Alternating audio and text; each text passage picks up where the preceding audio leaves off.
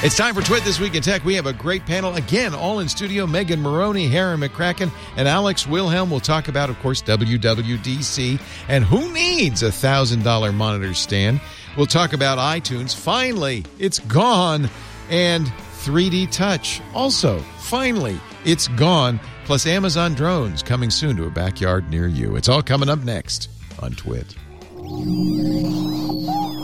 Netcasts you love. From people you trust. This is Twit.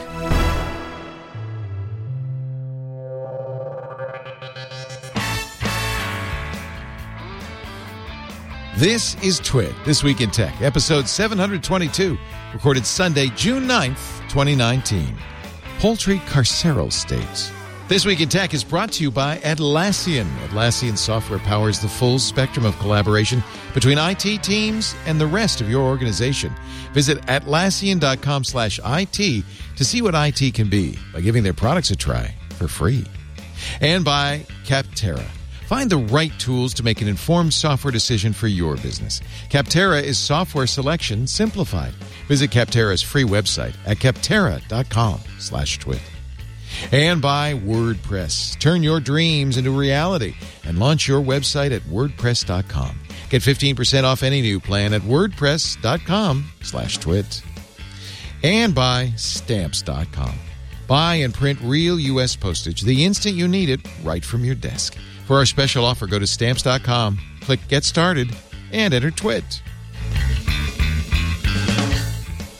It's time for TWIT This Week in Tech, the show where we cover the week's tech news. This must is this the third week in a row we've had a full in studio panel? I love it when uh, a plan comes together. Harry McCracken is here, the technologizer, fastcompany.com. Always a pleasure to have Harry in studio. Thank Good you, to be sir. here. And look who the cat drug in.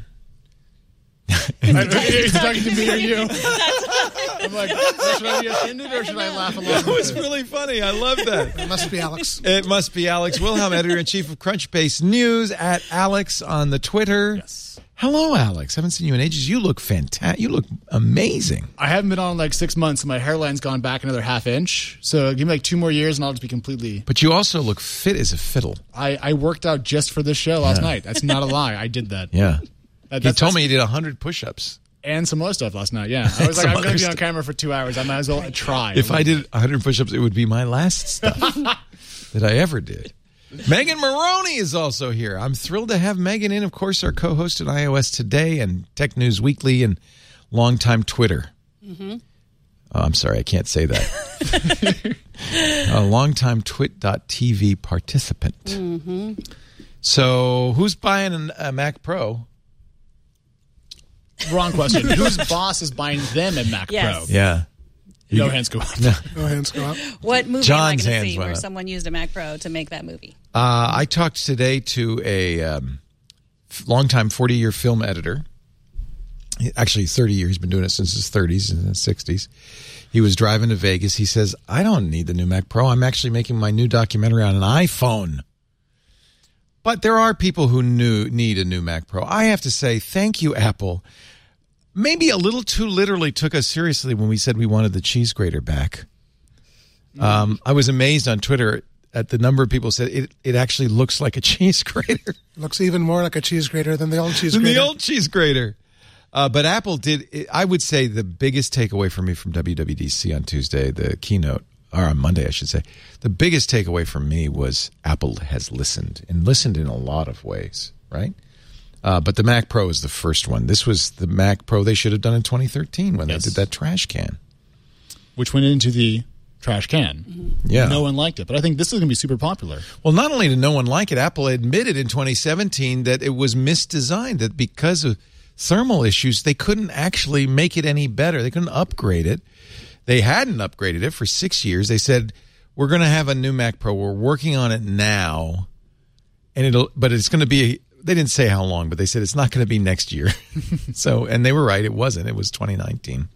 It'll be out in September. It starts at $6,000, but that's modestly equipped like really mo- like a 256 gig hard drive. uh, no one knows how much it will cost, but it will be upgradable to 1.5 terabytes of RAM. One of the tech blogs said, depending on what they put in there, that could be as much as twenty thousand dollars. The uh, 28 core Intel W processor uh, sells for around ten thousand dollars Just for the processor. just for the processor. I'm thinking if you if you put all 28 cores and you, nobody's going to put it in a terabyte. There's like the half. afterburner graphics option. Re- which gives you not one, not two, not three, but four Radeon graphics cards, Vega Pro cards. Uh, then there's a lot of optional stuff. There's this Fabric Connect interleave thing that I don't. There's part of the. I think part of the reason Apple did what they did is because it's you can't really say okay, well, how much would a PC cost? Because nobody, you can't get any of these. Promise makes the the hard drive module. Uh, NVIDIA makes, or not NVIDIA, uh, Radeon, AMD's Radeon makes the GPU module. So maybe eventually they'll offer these for PCs, but right now you couldn't build a comparable PC. So there's no way to comp the price. They did claim that the um, base unit compares with PCs that are more, even more expensive. That's probably true, though, right? Yeah, I mean, it's not so much as it's an expensive Mac; it's that it's aiming at the super high end part of the market. That's why the price point isn't a huge point of contention. Like if you're going to spend six to ten k on a computer, you're buying the one you want. You're Yeah. not going like, wow, this one's fifty bucks cheaper. I must go with a PC. Like you're buying the machine you demand for your job. Yeah. I think there are people who would like a Mac that expandable. Oh, but yeah. not at, at that level, kind of down Oh, I see. several several Yeah. notches, and those people will be disappointed. But it, it seems like the people who actually Apple is trying to target with this, they did a good job of doing it. It's just that it's it's not all that many people. It's like eight people. and they have a lot of money to throw at stuff because the faster they can render animation or whatever, the more money they, they can make. So it's And for it- studios. Yeah, and in most cases, clients will pay for the hardware anyway. I mean, that's in a way, a s- uh, somebody who's going to charge back the hardware to the client wants it to be expensive because they can add their ten percent and make more money. So I don't think the price is an object at all, and I do think Apple. You know, when Apple did their apology tour, one of the things they said is we have gone out and and actually hired professional video editors, music creators, people who use Mac Pros. We we brought them in house to help us design this, and I think that that's pretty clear. That's what they got. They got if you said to the designers, "Money, price is no object. Make the best modular Macintosh you could make." This this is probably what you'd get. Something like this. It reminds me a little bit of the uh, McLaren Senna, which Yeah. is the coolest and best car of all time, and it's, it's just built to go around tracks really fast. And if you want that thing, this is the This thing is for it. you. And if you want to do high quality fast video rendering, here's the machine.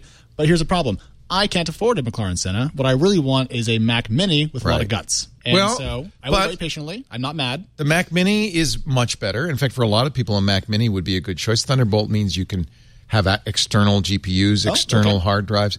So for many people, the Mac Mini or the new iMac Pro, which is five thousand dollars, uh, that might be a better choice. Uh, I th- I agree with you, Harry. There is a, a little bit of a missing piece in the middle, but not much. Used to be you could say, well, what's your budget? This is the Mac you want, and it was a fairly linear graph of price power.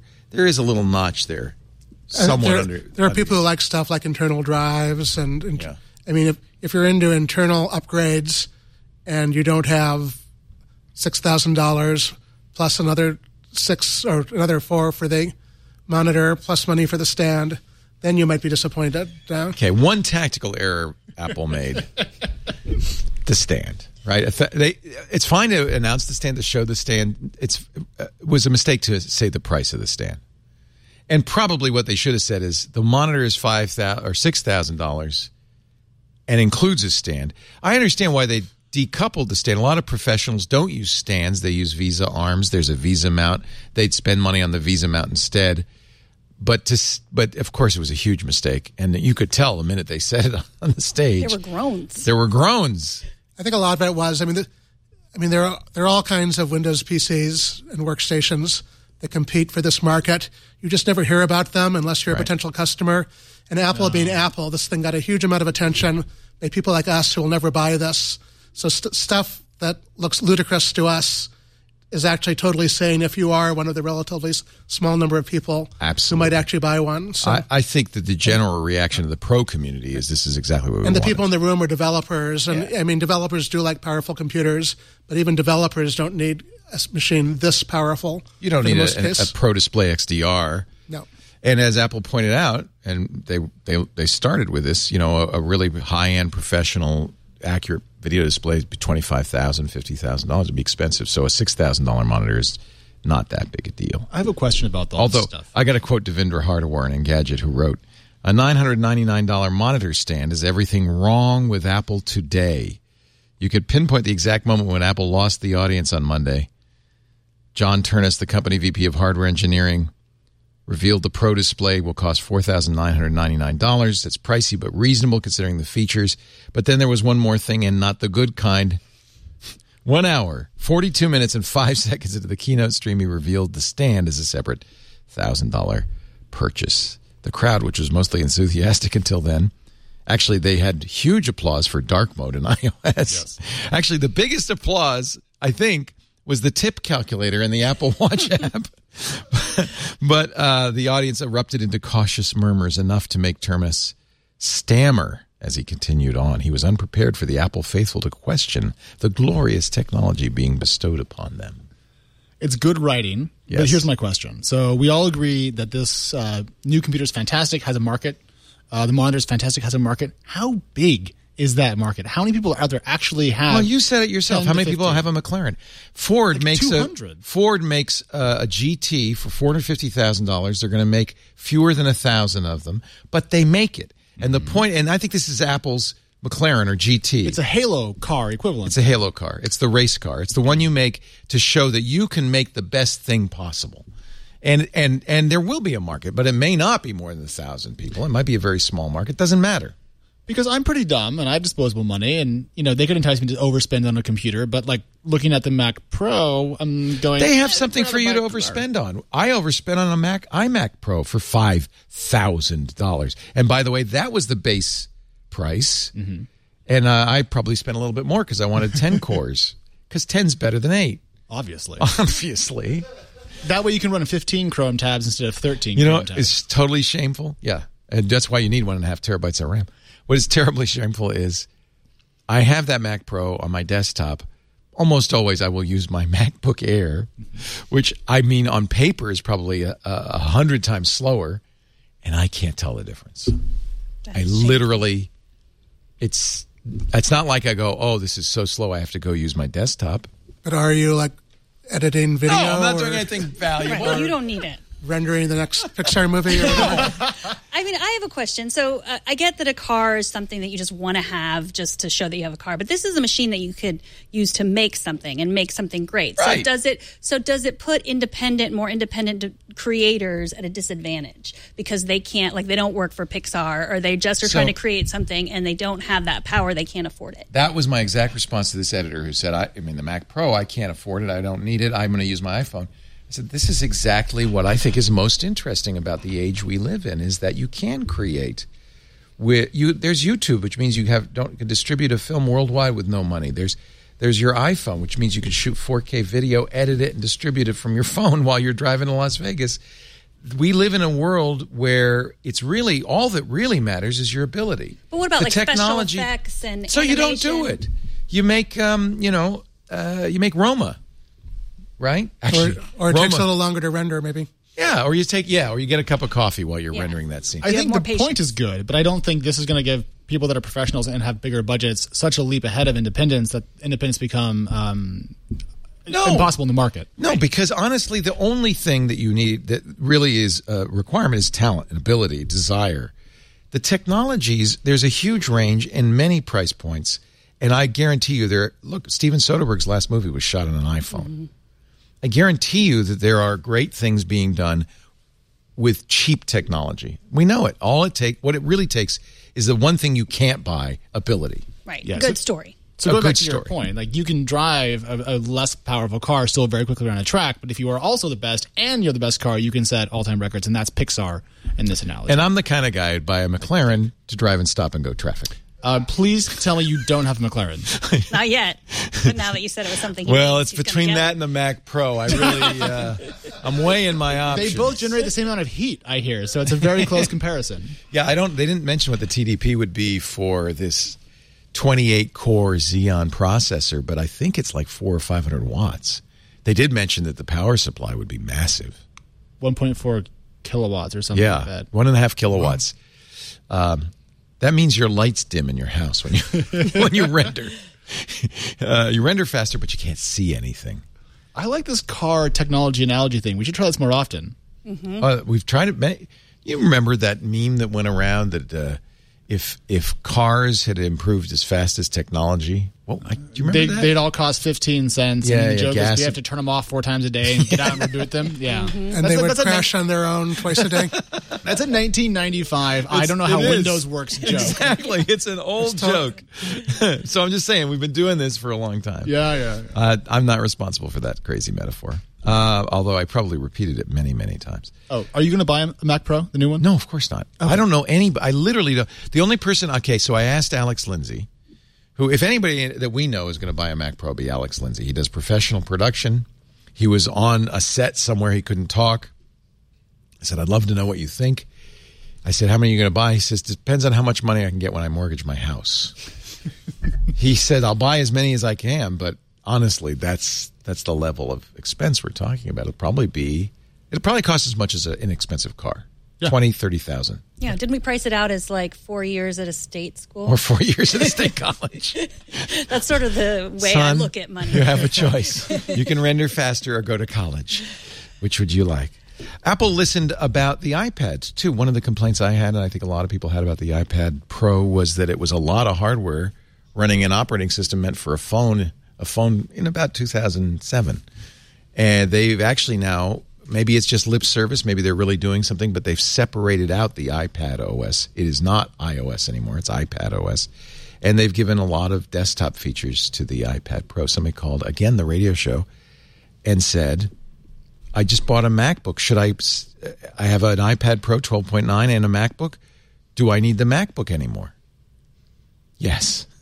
you say yes. Well- Alex is nodding, which doesn't work that well on a podcast. Oh, I'm but so thank sorry. you. Yes. Um, Harry and I were talking on the way up here. We were driving up. He very nicely drove me up, and he's an iPad fan, and I am actually on the other side of this divide. I'm a laptop. Yeah, you use. Look at Harry's using the iPad I've 12.9. I've used iPads as my primary devices since 2011. You must be thrilled. It, it looks just great. I mean, you're right that when they announced the new hardware last year, the hardware went way past what the software was capable of to such a degree that I assumed that the good stuff must be coming at WWDC because it would be so weird to put it in a USB C port and then not let you do anything with it essentially. So most of the stuff that I hoped would happen did happen last week. You were right. I mean, And that some US, stuff I didn't anticipate. too. apparently all they had to do was flip a switch on that USB C port, and suddenly you, they can. Um, you could put a thumb drive in there. You could put a USB hard drive. if it's a desktop class browser like they say it is, that's huge news. Because Tell me about that. So you you're using an iPad as your day to day computer, right? Mm-hmm. Uh, and the Safari on there is basically the iPhone version of Safari. It's uh, pretty much. I mean, there's a lot of stuff that works great, but the more sophisticated a web app is, the more likely it is it won't work well, which in a lot of cases is not a major problem because some things have great native apps, but there's a lot of stuff that does not have a great native app, like like Google G Suite. We run into Oh, that all the time because we use G Suite for Oh, uh, our shows. Google's apps for the iPad range from sort of mediocre to really bad, and I'd be much happier using the web-based versions, which up until now have not worked at all. And if those, and if those work really well in Safari on the iPad, it'll make a huge difference. Only somebody who uses the iPad day in day out will understand why that makes a big difference. The desktop Safari makes a big difference. Yeah, b- because I I spent a lot of money on this very powerful large screen tablet, and uh, Google Docs Google Docs an app version is rudimentary, and if you you need to use Google Docs, getting access to the full version is is huge. Microsoft Office is really good on an iPad. Yes, and I don't have. There are also web based versions of the Office apps. How do those work on the? The the native Microsoft Office apps are really good. Yeah. So I don't particularly want to use the web The based web ones, ones. aren't good. but they'll be better with the Safari Uh, desktop. Airtable, we use Airtable at Fast Company. Yeah. Um, the iPad app is not very good. I think I'll be much happier using the web based version. There's also little things like the the grid of icons which has been so wasteful on the iPad for so many years. You have this big screen, and you still are, you know, there's lots of space in between the icons. They're going to fix that. And you can put on widgets on the desktop if you want to. This is something anybody who's used Android for any length of time understands the value of widgets. It's the main reason I love my Android phone. Um, e- even like scrolling, uh, working on small documents on the iPad is fine, but if you're working on like a 6,000 word document, it's been very sluggish to go through it. Are they, did they say there'll be they have, improvements? They have scrolling much more like on a desktop where you can, the faster you scroll, the faster it'll zip ah, through it. Nice. And it's they didn't talk about it. It's hidden in accessibility, but mouse support. Mouse support, yeah, it's, it's aimed at an accessibility feature for, pe- for people who have challenges with touching a screen. And yet, so many people said, "Oh, good, they did it." Uh, yeah. I mean, I think that there are people who want. Do you want a mouse on your iPad? Not particularly, and I think people who expect this to be just like using a mouse on a- a Mac might be disappointed. But it also sounds like if Apple implemented this, they've done 80% of the heavy lifting they need to do to offer it as just a standard feature to everybody. They did, I thought, an interesting thing. Uh, the reason I want a mouse is is it's stupid, but it's um, the switching of the mode from typing to touching is enough of a movement of the hand that it's disconcert- it slows me down. I just need a trackpad. Yeah, trackpad would be nice, and there are a lot of keyboards that have room for not the Apple keyboard, but they're, the Brydge keyboard, for instance, have room for a trackpad, but no trackpad. But what they did do, which I thought was really interesting, so I interpreted them hiding the mouse as a way of saying, well, we don't want to emphasize the mouse because we really think it's a touch device and it should be touch, and you should use touch, and you should only use mouse if you can't use touch. But but then they talked about the fact that there are going to be many, many more keyboard shortcuts in all of the apps. And that is to me a great thing because I can keep my hands on the keyboard. That is a strange thing, though, to put in an iPad. and that's when I lose my attractiveness to it. Like, I mean, to me, if you have mouse support, keyboard shortcuts, and a screen, I have a laptop, and laptops are amazing. They're so good. This laptop that I have is an old MacBook Pro. It is a tank. I've broken the. That's why you like it replaced- because Yeah. it has the old keyboard. It It's has doesn't have that ridiculous touch bar. It's from 2015. Yeah, and I would not. That trade was it the for a- last good MacBook. I would not trade it for a brand new top of the line iPad Pro because I see no advantage and I see actual disadvantages. Megan, meanwhile, using the 13 inch 2017 or 2018 MacBook great. Yeah. Pro. It She's looks got the fine. touch bar. Yeah, I don't ever use it. Yeah. Uh, it- in fact, the only time I ever use it is to is to accidentally hit Siri Yes. in the middle of typing. I accidentally hit stuff too. But I, I want to know why Harry prefers the iPad Life because people that I know and respect do this and they, they swear by it. So what am I you missing? said iPad life like thug life. Yeah. Yeah. How do you like the you, iPad? if you life? have to ask, you'll never understand. on the mean Alex. streets of Petaluma. uh, no, but w- w- what really sings to you about it? Sure. Well, basically, um, because it's a relatively new platform, it has a lot less cruft. Your Mac and Windows PCs have like decades of stuff that's built up. I think when I use a Mac or a Windows PC, a lot of the time I feel like I'm devoting 20% of my time to be like being a mechanic for my own computer. And my Mac is telling me I have all the disk space I need on my Mac. And despite that, it flashes a message every five minutes in the corner telling me I'm running out of disk space and I should do this or that. Um, I don't. I feel like a lot of ways, windowing was a step backwards for computers. If you have like 17 windows on, on your desktop and you have to drag them around, and some of them are overlapping on others, I, I like the iPad's approach to it much better, where you can have a couple of apps on screen, and, and in iOS 13, they're also adding stuff to make that better. Yeah. But you don't have wi- windows floating around and overlapping when you don't want. It's, it, there's just a little bit less. Uh, of all the stuff that's built up over the years. It's more and modern. simpler. It's more modern. Okay. Um, it's better at touch. I mean, I, I'm aware of things like the Surface, which have touch, and it's it's just fine. But ultimately, on a Surface, I'm aware I'm using apps for the most part that were not designed to be touch first. Every iPad app is touch first. Yeah. Okay. And it has suffered a little bit with the keyboard in the past because shortcuts and things have not been as predictable.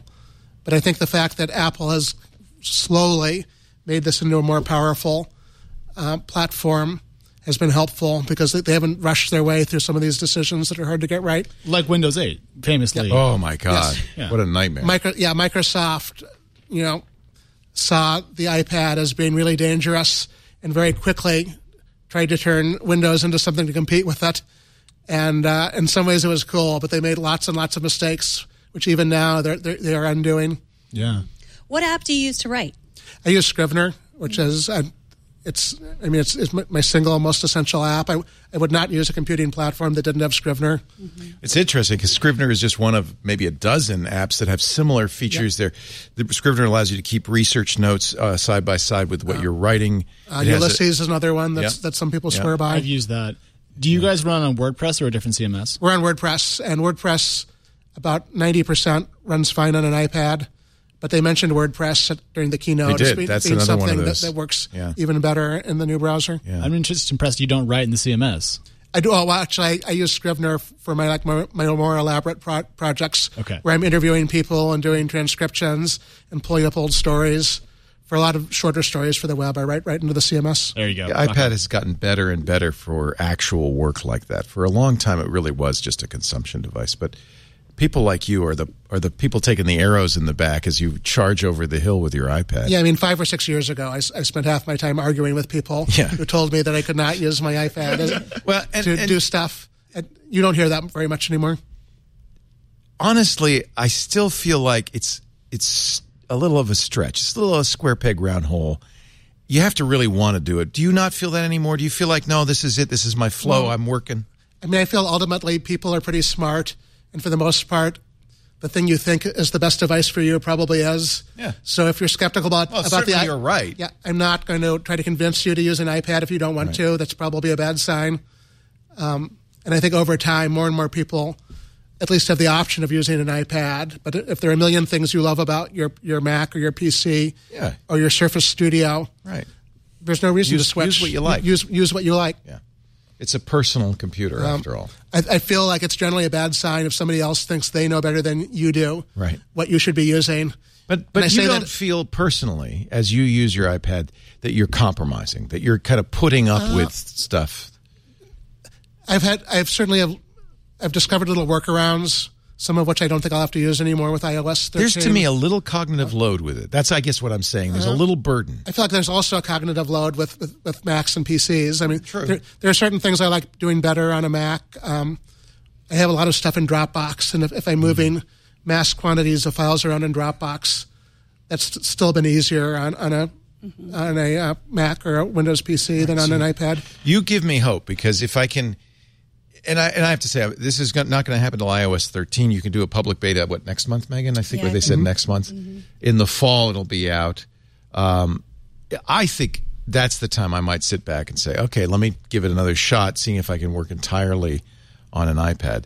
There there are some, you know, much needed features. I don't think dark mode is one of them, but we are going to get we are going to get uh, dark mode. I also have some concerns about the additional gestures, and this is a my biggest problem with iOS in general compared to a desktop operating system is the issue of uh, hidden affordance, affordances of discoverability, and to remember that a three finger swipe is undo, and a three finger pinch is a cut, and a three. Well, I do remember it now, and a impressive, three finger open is paste, right, or is it vice versa? I don't use those finger things. And even the guy who was trying to demo it on stage couldn't really do it. He, he said, "Oops, up, sorry, whoops," a bunch of times. I am a little skeptical about those. I wish they, but there's, but that's what you have to do in a touch interface. You have nice- to overload all the gestures. The nice thing about old-fashioned interfaces is with menus, at least you can find stuff mm-hmm. if you can find it, which is sometimes tough. yeah, I can't remember all the Emacs commands, but I know if I have a menu bar, I can at least remind myself, and eventually they become second nature. You know, Apple's really trained me though to deal a lot more with uh, touch because I run a, a a Apple mouse and an Apple touchpad on, outside of my keyboard. so you have that magic trackpad. Yeah, yeah. So I do gestures here and mousing here and typing in the middle, Oh, you're and that's my scaring me. corporate setup. And I've really gotten accustomed to, to doing it. I wonder, if even though you're a right-handed, even though well, I, I, person? yeah, I can't. you Mouse left hand. ambidextrous? No, I'm I'm dumb. but you're able to trackpad with your left hand. Yeah, because it's just little gestures you do to like open all your windows at once and kind of bring them back in. And so I wonder if they're just training us to be more, you know, functional with our hands than we otherwise would be. And I wonder if in five years this will feel very normal to us, very intuitive. Because if Harry's right, if we all end up using iPads, which could happen, uh, we're going to need to have that level of, uh, I think, gesture control. I don't think that, by the way. I think a lot of people. I apologize. He does not think that. I take it back. I have a question though. Do you have a, a MacBook, like a backup? I um I have a MacBook which I keep at home, in a sense. like my MacBook Pro is like my desktop. It's my, it's my power machine. Um, but at work, I have the iPad, and for a while I also had a Chromebook, which I would once in a great while use for stuff I could not figure out how to do uh, on my iPad. And it's been a long time since I've had to resort to the Chromebook. Yeah, I like a command line. I just feel like this is. Um, if you took this away from me, I would probably use the iPad. But since I have this, I always go back. Oh, that's a good point. And and some people have said that that the iPad isn't an exclusive device. It fills an, a niche in between a desktop and a laptop, Mm-hmm. or a desktop, or a, maybe a laptop and a phone. Yeah, Mm-hmm. yeah. I, for me, there's just no space there. I feel so happy with those You're two happy. You got devices. the two Yeah, things you and need. Again, personal choice. I think not you- trying to be negative, but like just No, I'm no, but I think happy you're more. That's that's more the. I think more typical response from most people. I'm not going to buy another thousand dollar device to fill this gap that doesn't really exist for me. Well, now that you've called me average, I want to move to an iPad so I stand out. I'm just I mean, you, normal. You're normal, not average. don't you like people outnumber people who are iPad only. I mean, there's no doubt about it. Yeah. For, for now, this You is not the dominant way of doing things. people. I mean, when when the iPad first came out, there was this brief window where it felt like maybe the PC was doomed. It became clear pretty quickly that was not true. Remember all the stories you probably what run on the post PC era? Yeah, I wrote some of them, and, and clearly the iPad has had a huge amount of influence on the PC. Yeah. But Everybody was running scared. PC sales tumbled. That's why Microsoft did Windows 8. We thought we were in a post PC era, but, that didn't but turn the, out to be the be true. relatively familiar PC still has legs. Steve Jobs at the time said every there's still going to be needs for trucks. You don't you don't get rid of uh, trucks, and so uh, the desktop, which for programmers and people doing you know heavy duty rocket ship design, maybe still need some heavy duty hardware on the desktop. But there's a lot. The, what's really interesting is how many people who don't need that can move to the iPad. And in fact, that's my biggest question, and I'd like to open it to all of you. Is what does this tell us about Apple's future plans? We know a few things. For instance, we know that they want to move away from Intel. At least, well, and maybe that's another question. Maybe they keep using Intel on the Mac Pro uh, side of the equation for really heavy duty. The trucks are still running Intel, but they want to move to their. I think they want to make all their own chips, and I think they think that the ARM chips they design are good enough to replace all desktop chips. But maybe they're going to keep some Intel. Uh, we also know that the iPhone is their number one product. A lot of their focus on, on the iPhone, a lot of their revenue from the iPhone, and yet services are becoming important. So that means they'd like to have people in an ecosystem, never to leave. They don't want you to say, well, I'm going to have an iPhone, but I want a Windows computer. They don't want that. They need to be all Apple. Uh, and then, then I've thought for a while maybe they were getting rid of desktop operating systems, that Mac OS would gradually become iOS. I I think that the announcements they made this week change a little bit. That what do you think, Alex? well, they introduced iPad OS. They updated Yeah. TV OS. There's Watch OS. There's iOS. Yeah, they're making more Mac OSs, not fewer. I mean, but again, Windows 8 was a problem of Fusion, and so they're trying to here to go for kind of more of a, a ah, the right tool for the right job. Right now, the question is, can they maintain that many different platforms at a high level? Well, now, well they, almost all of them are still iOS. Well, right? right, they're iOS with a different wrapper on them. But but Harry's point about uh, things being improved on the iPad with iOS 13 makes or whatever iPad OS thing that's coming up is probably says they can. Watching Apple's keynote, I watched a, highlight reel before we came on to just to remind myself what happened. I was shocked at the breadth of what they're doing over there. No kidding. It's amazing. The, that was the range that was, was my astounding. Megan and I did the uh, stream. You can get on our Twitch specials on Monday, and that was exactly what we came away with. Was wow, they've been busy. And so, if they can keep up that pace of production, probably there's no need for unified OS, and they're going to keep things distinct. Maybe they'll move the processor, you know, barrier from ARM a little bit further up. Maybe even the MacBooks. So you're saying they don't need to? I think it seems like it's going fine. Everyone seems Yeah. so happy. I mean, no one left this keynote mad about anything but an overpriced stand they weren't going to buy anyways. it was great for memes. I saw a lot of good cheese grater jokes on Twitter, but fundamentally the, the updates were good and the iOSs look strong. The OSs look strong. What do you think, Megan? Because we do a show, I, iOS today. We talk a lot about iOS, and I, you know, you know my opinion that Apple seems to be, uh, well, at least was, did seem to be ignoring Mac OS. Well, I think everybody thinks they want a unified OS, but then, I mean, anyone who tried that on Windows really, Yeah. you know, especially with Windows Phone, like that was never, it never worked. People didn't like it. Windows Phone was amazing. Actually, I agree with you, Alex. Windows Phone. It wasn't that it wasn't good. we were the only two people who liked them, but everyone else agreed yeah. with you, Megan. Yeah. Sorry. Okay. uh, but we do. You, we need a different OS for a different job, and I think people use things differently. Um, like for example, I've been using the iPad more and more as just an entertainment device, and like I have a lot of apps on my phone that I have an addictive personality. And. Apple doesn't mind that because No. that's services. right? That's income. got- yeah. And so, like, I don't keep Twitter on my phone anymore. I don't keep Instagram on my phone or Facebook on my phone anymore, but they're all on my you iPad. on your iPad. Yeah. So it's like when I'm, when I've made that decision, like now I'm going to just. It's a leisure device. Yeah.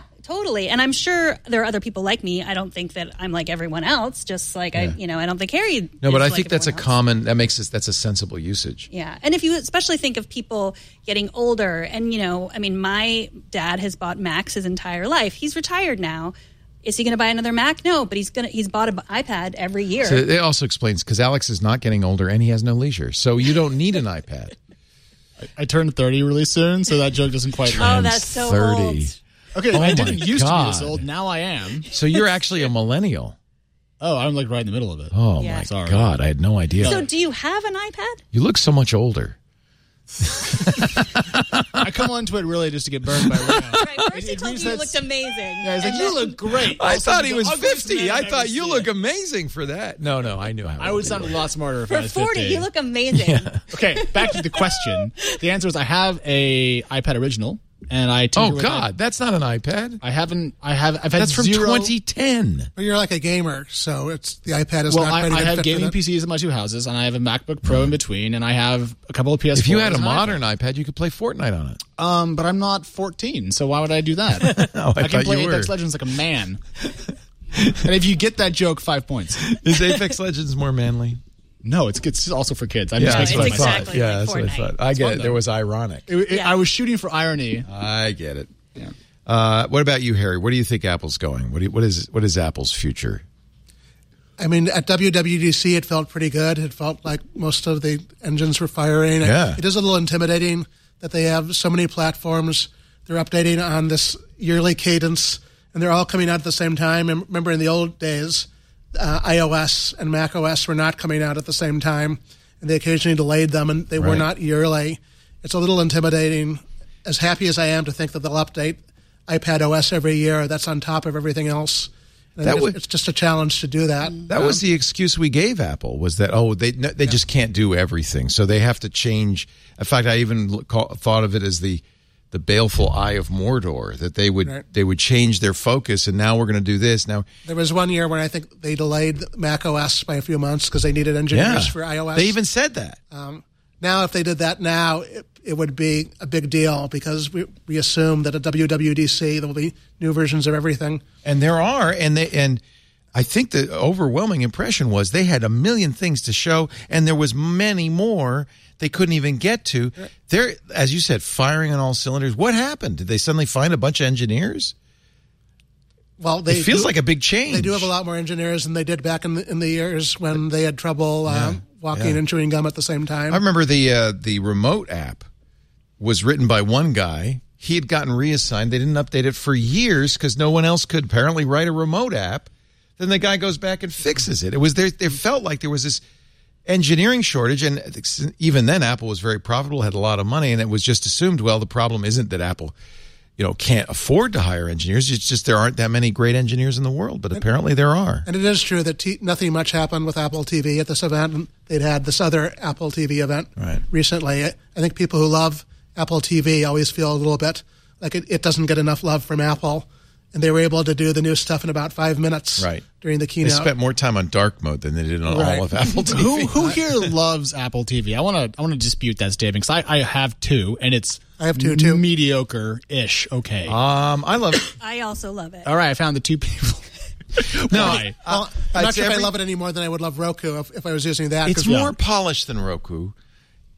Uh, Roku is more capable, and uh, but uh, and like a third the price. it's a, it's a lot less expensive. But I tell you, uh, like if I and I in fact have one TV that can only, only has one device. It can't have cable because there's no, and it's the Apple TV because the quality is good. It's the best.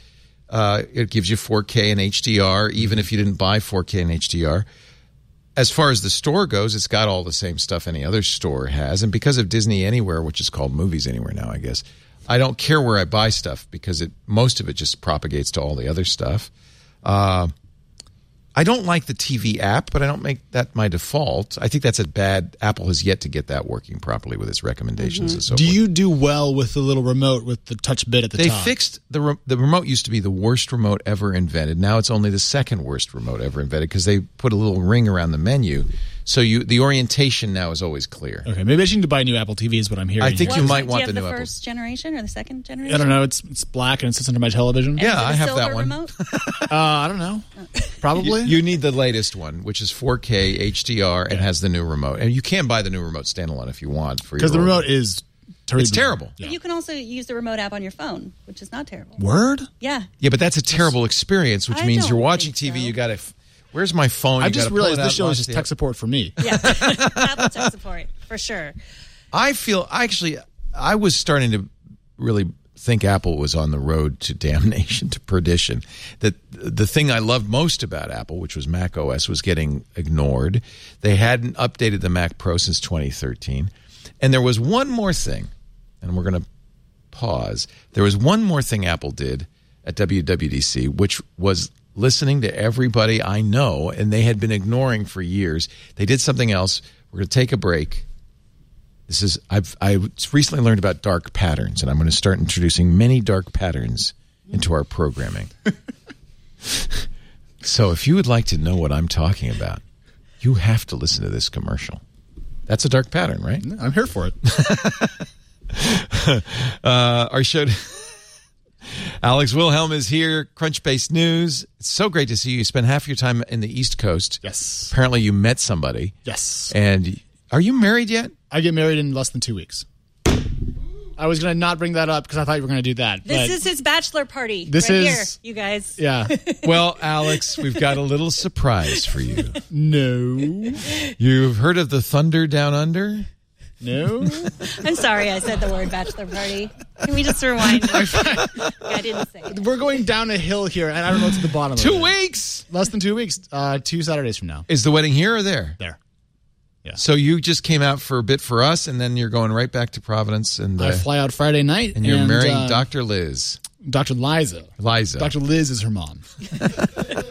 Same job, same name. Uh, just- as somebody who's been married more than once, you also marry the mom. I'm just saying. the good news is You get the I- whole family. I get along really well with her whole family, and they're all really nice. No, they're so great. I'm- I'm and I'm lucky. so happy for you and Liza. That's so fantastic. I, I, it'll be the first and last time I wear a suit. I'm really excited about it. I bought one for this thing. So. But shorts, right? Suit and shorts. No, I'm changing into the shorts right afterwards. Okay, That's, that's, your going away outfit. By the way, I still remember when I was getting married 19 years ago, and I remember what you said to me. You, I, you said, "Where are you getting married?" And I said, "Outside." And you said, "My first wedding was outside." it lasted seven years. You've outlasted 19 mine. years, yeah. Yeah, 19 so- is impressive. Isn't that good? Good job. 19 Yeah. years in November. Okay. Yeah. So it's not over yet. Yeah. We'll Don't. Chickens, counting, hatching. There's a whole thing here.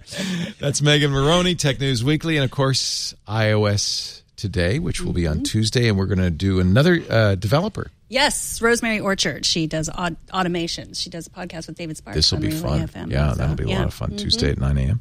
And Harry McCracken, I still call him the Technologizer. You'll always be the Technologizer to me. He's technology editor for Fast Company. And uh, what are you up to these days? You got a podcast? Anything you want to plug? Uh, Getting married? I'm working on several stories I can't tell you about yet, but they'll be exciting when they. Your long out. form stuff at Fast Company Yeah, is have- so good. We have the luxury of, of working on things that take time sometimes. I uh, I bookmark every one of them. In fact, I, well, we'll talk when we uh, come back from the ad, but I'll talk a little bit about your most recent one. Our show today brought to you by Atlassian. We're in Atlassian House, proud to be our IT department uses Atlassian to get things done, to collaborate, to communicate. It is really important. I think a lot of people think of Atlassian as for developers, but it's also for IT teams, and it's really important as you know, not just our business, but almost all businesses now are IT focused. Whether you're in the cloud, you have technology that you have to support, even if you just have a bunch of computers running spreadsheets, your IT team is what keeps the lights on, keeps the road rolling. And you've got to plan and execute faster than ever. You have to communicate. Incidents often require open, agile, and smart coordination. You need Atlassian. Atlassian, well known for Jira, of course, which is the uh, the tool that most agile teams use. We use Jira uh, not as a development team, but as an IT team to keep track of projects, who's doing what, what stage it's at. It's a very useful tool. We also use Atlassian's Confluence to document what we do. And that's, I think that's the thing I would underscore. Uh, it's great to coordinate your efforts to make sure everybody's doing the right thing and is on the right page. It's also equally important to document it. It's equally important to communicate it. And Atlassian makes that easy without leaving the Atlassian platform. If you've got a code base, you've got Bitbucket. If you have uh, pages to monitor or services to monitor, you need Opsgenie status page that helps your team detect incidents better, coordinate response efforts, resolve issues faster, and again, keep customers or stakeholders up to date. Your, your team can. Cho- here's the thing you really need to know. Bottom line: your team can choose tools that are right for your current framework, and knowing that as you grow, Atlassian's tools can grow with you. They've got so many tools to help you in every area of IT and collaboration. And of course, because Jira and Confluence are the backbone, you never have to leave the platform to get the job done. Like all of Atlassian's products, the tools you need for your IT team are easy and free to try. You go to Atlassian.com slash IT to find out which Atlassian offering is right for your team. Atlassian.com slash IT. We thank Atlassian for supporting This Week in Tech, and we thank you for supporting us by using that special address, Atlassian.com slash IT. So the thing that... To, what? What are you laughing at? No, I just love your transitions. They're so smooth. You're really good at this. It's fun to watch. Yeah, it's like you've been doing it for a while. I am a learner. I'm Sorry. still learning. Someday I hope to have a podcast of my own. Um, the thing that I was so grateful for to Apple, and we heard heard it in a rumor. I have been saying for years, and and the excuse I guess was, well, they just don't have enough engineering talent. What the hell, Apple? iTunes sucks. Nobody thinks iTunes is great, right? Finally, Apple puts the nail in the coffin and puts iTunes to bed, or do they? I don't know. Did you? Did you go to the event, Harry? I was there. I was Did the you audience. get to see what this new thing? Because they're going to have three apps. They're going to have music. They're going to have podcasts. They're going to have what's the third one? I forgot. Uh, TV. TV. TV? I tell me they're not just renaming iTunes Music. No. Well, Did you get to play with it? I have not played with it. Okay. that. I was flirting with installing the betas. I decided to wait until the. that's my deep fear is that they just renamed it. No, no it, they've broken it up. Uh, They broke it up and they moved the sync stuff into the operating system. Right, which because it's now in the menu sense. bar, which is because people wondered, well, if I don't have iTunes, how do I back up my iPhone? How do I restore my iPhone? How do I sync? All of that's now OS based, which is actually a better place for it. That was the problem. They tried to jam too much stuff into one program. it is kind of weird that I mean, how? When was the last time anybody loved iTunes? It's It taken a them a decade to finally. It was years ago. I, I went back and I looked at the initial response to iTunes, which was rapturous. Oh, it was. But that's because it was so simple. Do you recall when Steve Jobs told, I think it was Walt Mossberg on stage, when Walt pointed out that Apple had become one of the biggest Windows developers because iTunes was so big on uh, on PCs, and Jobs called it a cool drink of water in hell. and then the joke flipped because iTunes became the thing you wanted to kill more than anything else, no matter what platform you were using. Ah, crap! iTunes opened. You were never happy to see it. It was like the bad friend who steals your stuff. I've been, always been a little surprised that so many people use that because I almost never touch it, and it, it's been a long time. Every time I plug in my iPhone, my stupid It Mac pops brings it up. up. It You can turn pops that up. off, which I think I've done.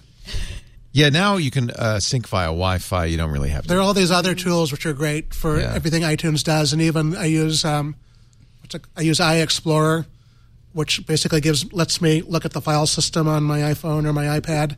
I've on my started Mac. using Vox to play music, so I don't have to use it for music. Uh, yeah, I don't. I'm not a Yeah. Apple Music person even. Yeah. All right. Well, anyway, uh, thank you, Apple, for listening. A little late, but finally listening. They're they're getting rid of uh, iTunes. The other thing I thought was really uh, important, and it's going to be more and more important, is Apple is really now a privacy company. They didn't he- they didn't hesitate with uh, Find My dot dot dot, and they talked about how Apple's. I didn't know this. Apparently, all Apple laptops have been sending beacons all this time. We didn't even know, it, but they're going to be able to send them, and you're going to be able to find your laptop even if it's off without disclosing personal location information, even to Apple. Things like that. Apple's putting some. They're they're putting their mind behind the promise of privacy, and I think that's a really smart move. Sign in with Apple. The sign in with Could Apple, be and they kind of transformative. Yes. Uh, I'm already seeing it on apps. Day one, we had the day one developer Mm-hmm. on. They've already put that uh, sign in with Apple into their day one app. And it works on Android too. It works everywhere. Yeah, because just think- as sign in with Google, Twitter, and Facebook works everywhere. But this time, instead of giving them information, you're giving it to Apple. In fact, you don't even have to give your email address to the person you're signing in with. Apple obfuscated. Of course, you have to trust Apple Mm-hmm. because they will see if you do that. All the emails, you know, from that si- thing you signed up for will be going through Apple's servers unencrypted. But um, I think people do trust Apple I mean, more than Facebook or Google. or Twitter or Well, I, LinkedIn. I don't put Twitter in the same platform company. but they have single Yeah, you can sign-ons. All of them have Sure, single Sure. Sign-ons. mean, yeah. yeah.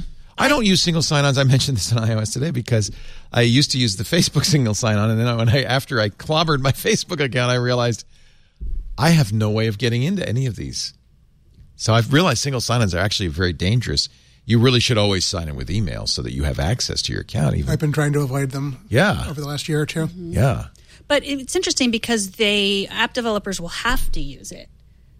It says in the guidelines if you use any of them, Twitter, Google, Facebook, LinkedIn, you have to also offer Apple uh, sign in. And it has to be at the top. Yeah.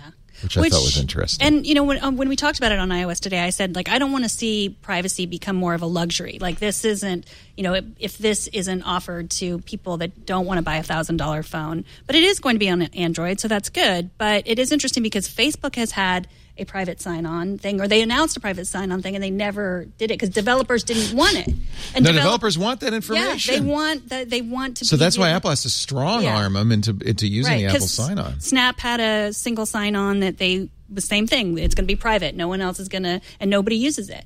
But now everyone's going to use it because it's Apple, and it's like you trust. You got to trust somebody. Trust the least offensive of all of I honestly, I know we don't, and this is Sundar Pichai's line at Google I/O. We don't want privacy to become a luxury item. It is, and it will be. Yeah. Period. It just, it's going to be. There's nothing you can do about it because if you don't have the cash, you, you can use free services by trading your attention and your information to those free services. It will take cash. You will have to give money to companies like Apple in order for them not to use surveillance capitalism on you. That's just how it's going to be. Unless it comes through regulation, unless we have like a privacy bill that No. Are you going to tell Google you got to give away Gmail and you can't monetize it in any way? You're not going to do that. No, no Congress is ever going to do that. I don't think luxury is the right word. I would say for a cost. There will be a price attached to it. Luxury implies the McLaren Senna Mac Pro thing we we're talking or about an before. iPhone.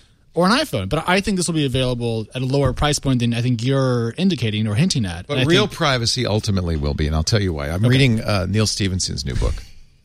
You thought I'd get that in, and you were right. It came did. out this week. Fall or Dodge in Hell, really good.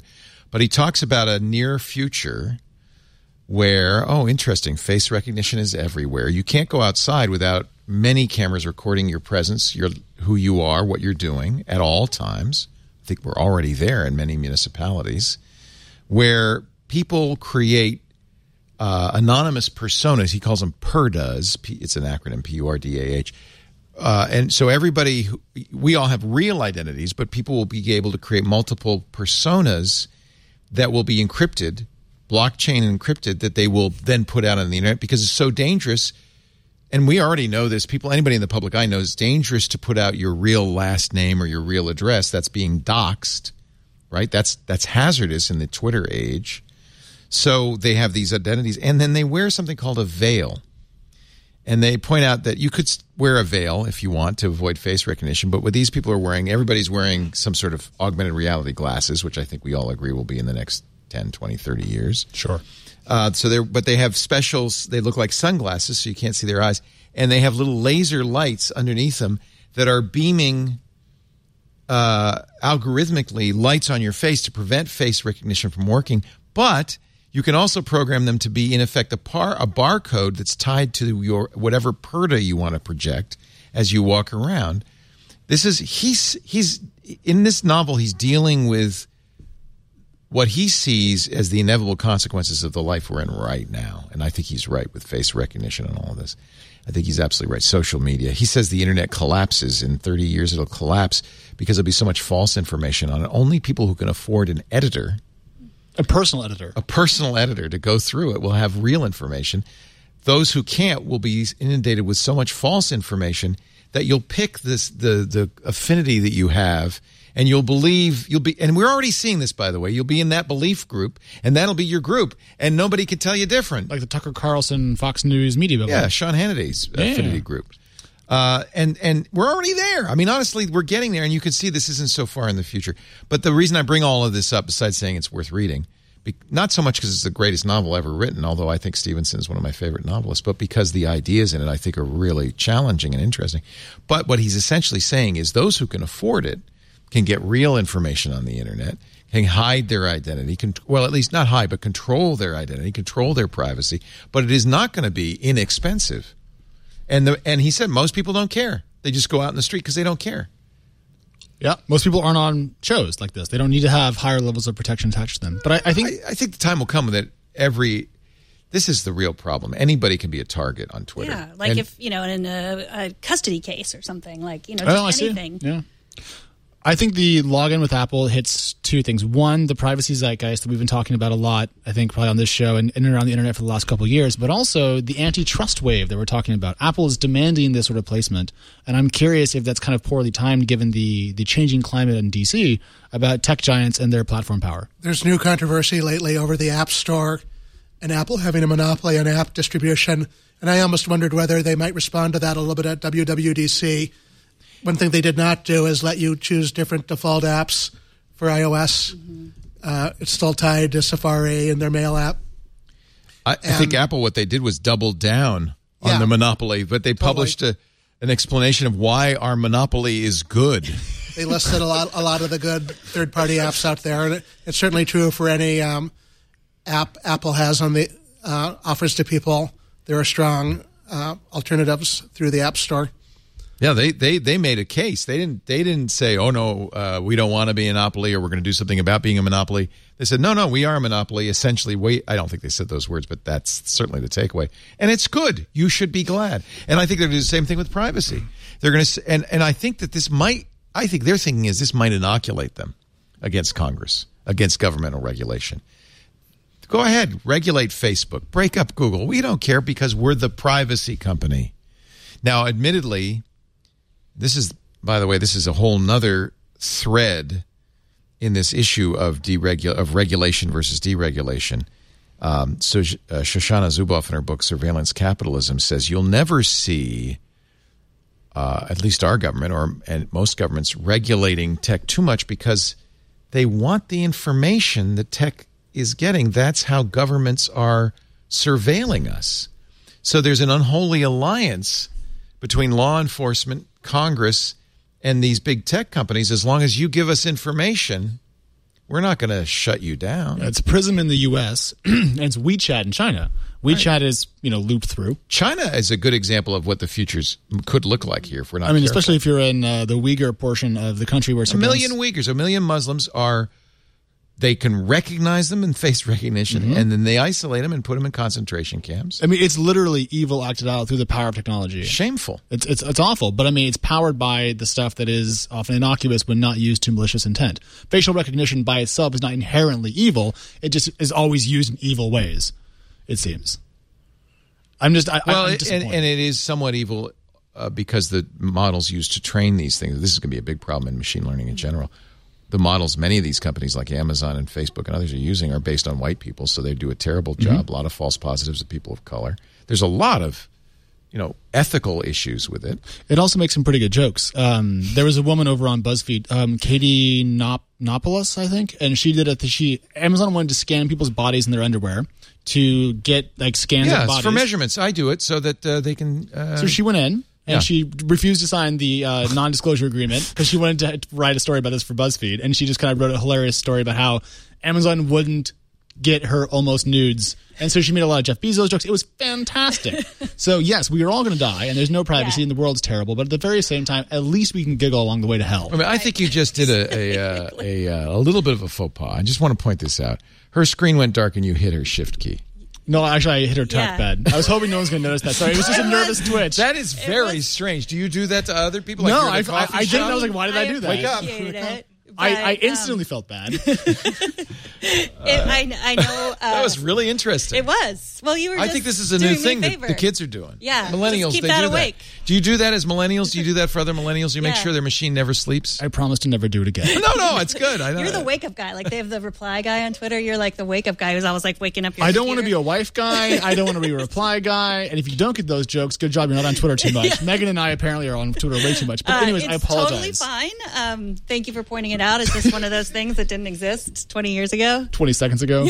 no, I think you're right. I think this is very modern, and that's why we have millennials on the show. It just you just needed it to be. think You're- it's very the thing gentlemanly, Is you're personally. looking at my notes. it's a, it's a you were gift. you were looking at my notes. That's See, it. I've been creeping on her note stock the entire time, stealing her good bits. It's like an act of chivalry to me. Yeah, I'm going to start I- doing it to people. I think so. Let yeah, me, let me know how that. over You, you should go to coffee shops and do that and see how it goes. Yeah. Walk around the whole Starbucks like table by table. hashtag spacebar. I mean, What to is be the- fair, it was the touch. It was the I just, trackpad. it's just, you know, it was the little yeah. because it drives me nuts when your screen goes dark. And Yeah. now, because I'm so ADD, I have no idea what we were talking about. Oh yes, I do. I just came back. jokes about facial recognition. We'll be joking. But basically, until, privacy as a luxury item. Yeah. Uh, I, I think it's pretty clear we're kind of headed to that territory where uh, some people will have privacy, just as some people have technology, and then some people won't. We're already there. I mean, We all, all of those like facial, like you pointed out, facial recognition um, is you know it, it gets false positives. Like you know, if you live, if you have food stamps, you're being tracked more often. Like it starts with the poor, it starts with the marginalized, and you know, and then it will come to us. And we've already seen how it's working in situations like that, and it's not good. And if you know, we have to stand up and do something about it, um, even if it's not happening right now to us. What, what could we do? Well, you could do what they did in San Francisco. In fact, uh, he was on uh, Triangulation on Friday with Denise Howell. I've forgotten his name. What's what was his name, Carsten? Do you remember? Uh, an activist who got the city of San Francisco to ban face recognition within the city limits. Yep.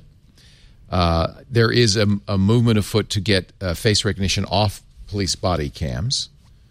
Um, I think people there is going to be a backlash, but I think ultimately this, and I, I'll go back to that: are, is Congress ever going to tell Google you have to give away Gmail, but you you, you can't charge for it, but with our uh, information? His name is Brian Hofer. Brian Hofer, that's right. Yeah, yeah. I don't think Congress will ever be sufficiently educated to make effective tech policy at the edges of what's new and what's possible. So I don't think we're going to see them work in this space. I wonder if we're going to have to just slug it out in the market. I think they're designed, by the way. I think it's uh, and not a bad design by the founders to be that way, to not be quick. Yeah. quick is a dictatorship. Quick, re, quick to respond to any social movement is a dictatorship, and I think ultimately risky because you can respond too quickly. I think that Apple being hardcore about privacy has been good. It's good even for now. Apple. it's also good for people who don't use Apple products Mm-hmm. because at Google I/O, Google had a lot of privacy news. Mm, yeah. and you know they're not they're never going to go as far as Apple does, and it, it won't be the default in a lot of cases. But I, I do believe that Google and other companies are offering more privacy features than they would if Apple did not exist as this arch rival Yeah. who was slugging away at them about it.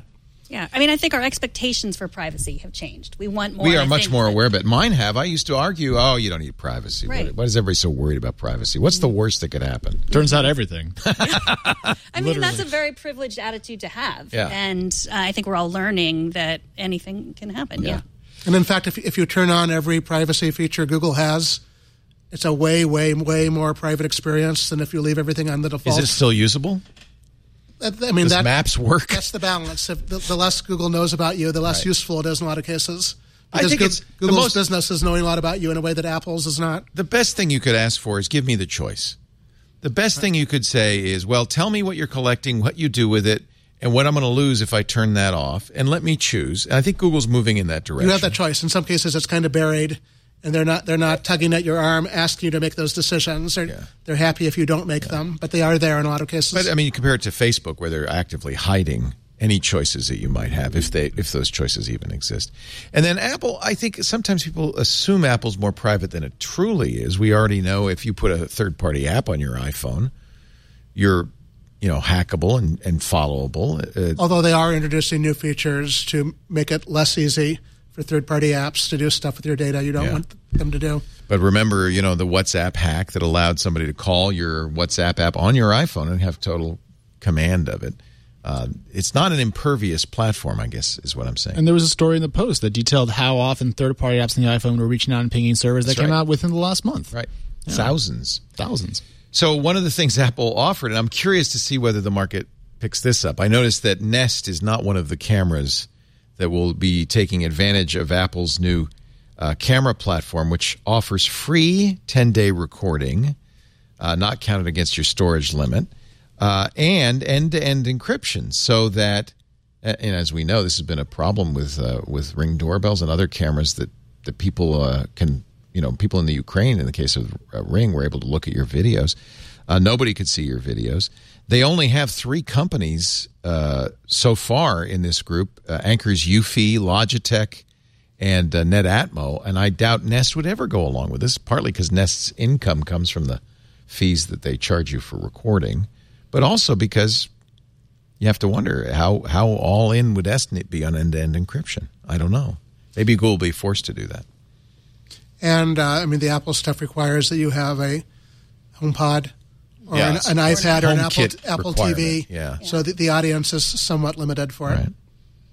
I mean, there are a lot of those devices on the market, but I, I'm curious to see if Apple can ride this wave for a while and what the new and next features they can build that fit in the privacy model will be. And I'm curious if they're going to make us more attached to them because I feel very stuck in the Mac iOS world right now, not because I'm making an active choice, but just because of habit. And this could keep me around. You're in a gated community, though. I mean, back to the point about privilege. I mean, like, I mean, I don't have to be on Facebook. I'm off of Facebook and Instagram now, so I get to be have a more private life because I can get away with it, you Yeah. know. And same thing, I can have nice devices. I feel very privileged, but I, I, maybe Apple will keep me around even more with this sort of stuff. Yeah. No, I think that's right. And I think it's a smart, certainly a smart move for Apple from a marketing point of view. It's going to keep me around with the emoji makeup.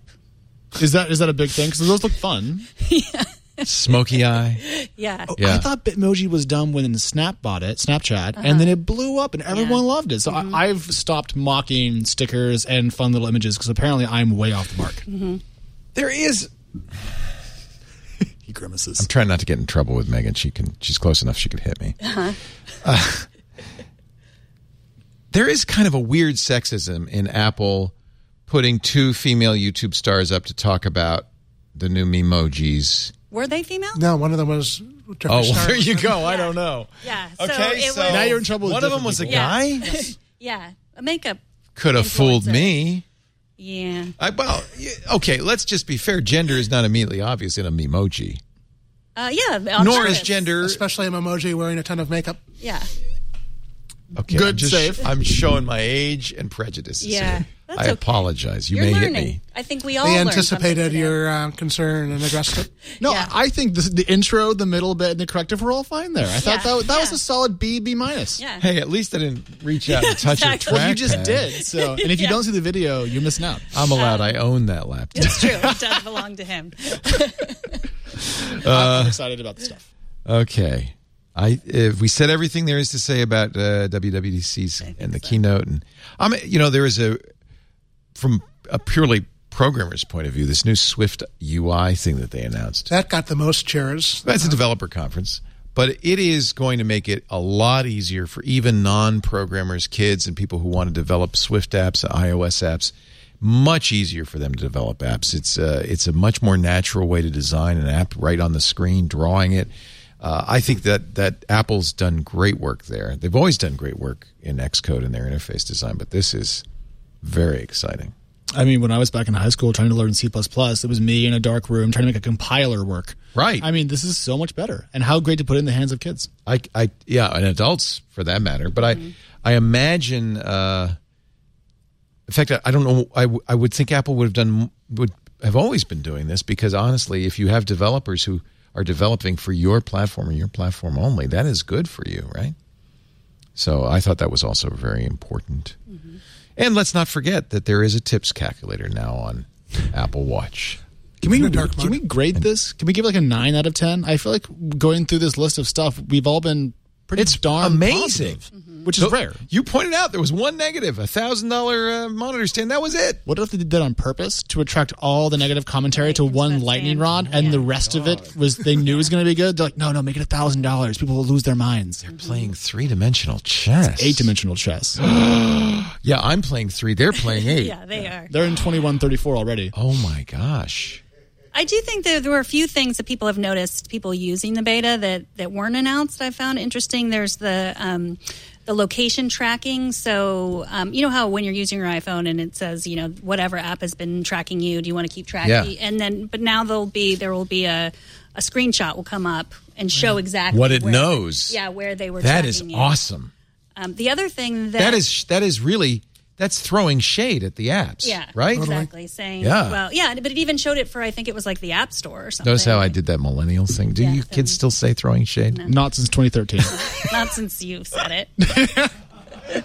Could that be the Leo rule that when he says it on Twitter, it's officially over?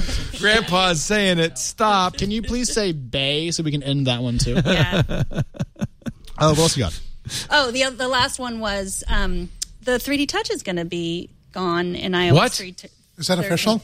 Yeah, the people who've been using the beta, it's gone, and so if you, it'll be a long press. So the peek and poke or the like. things that- Hallelujah. I know. So you you can long press to still do it, but then the ne- So the capabilities remain, but you don't have that. You have to push really hard on the. So the it's still a rumor what iOS, I mean what the iPhone 11, whether it'll have that capability. People capability. look at the code The, to code see. shows no uh, 3D I touch didn't features. know that. Yeah. That's fascinating. So we'll yeah we'll see. I think the only one left is the um, flashlight and the camera, which I didn't even know you could 3D touch. Which is part of the problem with 3D touch. Because You no one, know. I didn't know that either. Yeah. That was my. That was the only thing I used 3D Touch for. What does it do? Uh, if you're on the lock screen, you can quickly get into the camera or quickly turn on the flashlight. Gonna Yeah. try this God. out. Yeah. All right. Somebody's saying, "Is this an all Apple show? oh, show?" that's amazing! Why would you take this away? Well, they're not taking that one away. Oh, okay, good. All right, sorry, Leo. You can do the ad. I think This uh, is why Apple is the most valuable company in the history of the world. Do you ever feel like a sheeple? Um, I own two high-end Windows 10 gaming PCs. That's right. You're a so gamer. no. Yeah. I'm not even much of a gamer. I just like to live in both worlds. Yeah. still after this conversation, or you're not going to Um, go home and throw away your Windows machines? No, no, no, no. I, I want a mechanical keyboard and external monitor. I want it to glow red like Satan's horns. Macs don't do that. PCs do. No, that's true. Plus, you don't have liquid cooling and big blowers and I mean, it's got to be an intimidating form factor, you know, Yeah. not a cheese grater. cheese grater. That's for the yuppies, but cappuccinos. All right, we got more to talk about, including Google's Stadia gaming service, Mr. Gamer. But first, a word from our sponsor, Capterra. Are you in business? Do you use business software? So many companies, business for them, business software means something running on a Windows XP machine in the closet. They still need I- I- IE8. It's the only way they can do it. There is better software for every business, modern software, software you can use a modern computer with, software that works right, is easy to use, and you can find it at Capterra. Look, finding the right software for business can be kind of complicated. What do you do? You Google it, then you're going to get a list of a thousand programs, no additional information. It's going to be all crazy. Is this one good? I don't even know. Or, you know, you can call a friend, but what do they know? Capterra has all the software, 700 categories in every possible area of business. The big ones like CRM or IT project management, e commerce, link management tools, web conferencing, but also individuals, things like yoga studio management or dental office management, every possible program. And these are all brand new, modern, excellent software. And you don't have to take my word for it. You could do the search, narrow it down by rating, by capabilities, the number of seats. Is it run on the cloud or is it run on a hard drive? That kind of thing. Even compare them side by side, four at a time.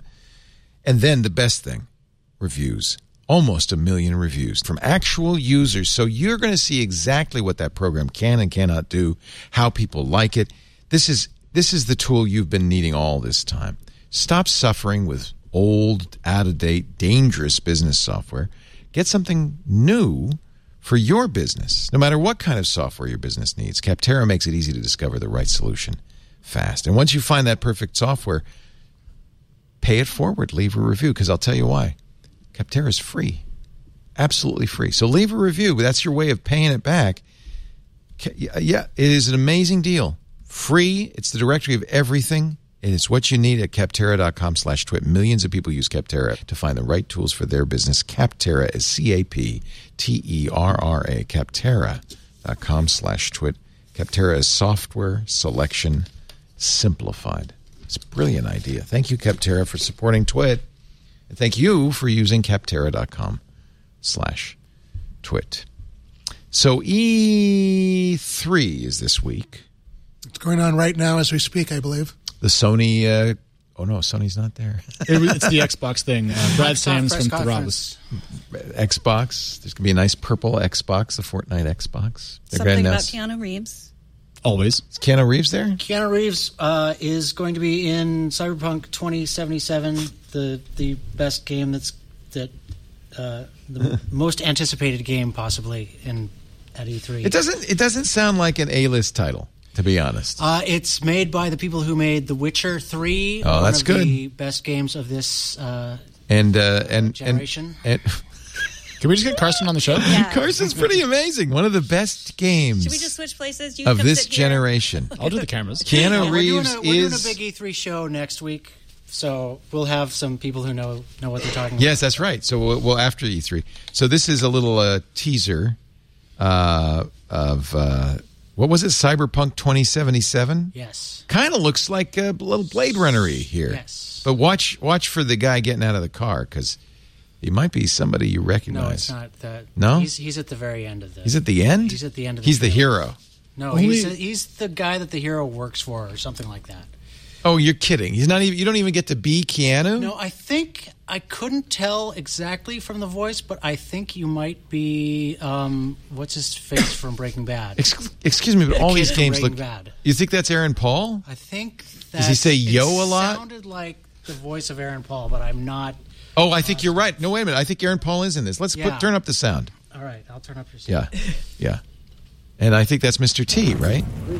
All right, start her up, Bug. Why don't you go to Let me let me go back to the kid. So he's going into the. Uh, V, my man. You made it. You blowing up all over the news. Are you alone? I just want the money. yeah, that sounds like you Aaron got the Paul. chip? All right. a lot of start bass. up, Bug. So Why don't you go to the This is bathroom, wash up. we going to be with you in a minute. Oh, come on, man. Your neck. It's a mess. so Carsten, what makes this the game of a generation? Um, uh, It looks like every other game I've ever it seen. It does, but uh, the developer CD Projekt Red um, has a, a phenomenal track record with the Witcher series. Witcher's good. I like Witcher. They are very indie, very independent, uh, not fallen into the traps of many. You're saying it's not EA. It's- exactly. There's no loot boxes in no this. loot boxes. Look at this. Now, the actually the rendering looks good, but it is a cutscene. I mean, it's Yeah. not. But uh, I'm, I want Keanu. I just wanna- can't believe Keanu went from always be my maybe right back to dystopian gunfights. Like, Yeah, that is well, artistic he's the king, range. He's the king of the Matrix, man. Oh, I missed He's him. coming. No, no, it's it's coming. He's up. coming? It's He's at the up. end? He's at the very end. Oh, okay. Uh, we shot the friend. Okay, here it comes. Wake the f- up. Okay, bad words. Sorry, Beep. I'll, Bad I'll words. that. Oh, it's Keanu. Does he say? Whoa. Whoa. So he's really got a cameo right at the very end there. Yeah. Okay, that's cool. All right, I'll play it, and if it's not good, I'll just burn Carsten's house down. Yeah. There you go. Sounds I good. like it. It won't be out. Okay, this is the thing I hate about E3. Take a guess. No, don't show it. too Take late. a guess. Okay. You didn't see it, did you? I- I didn't see it. Take a guess. When will this game be out? It was just announced. Yeah. Um, I mean, my heart says January 2020.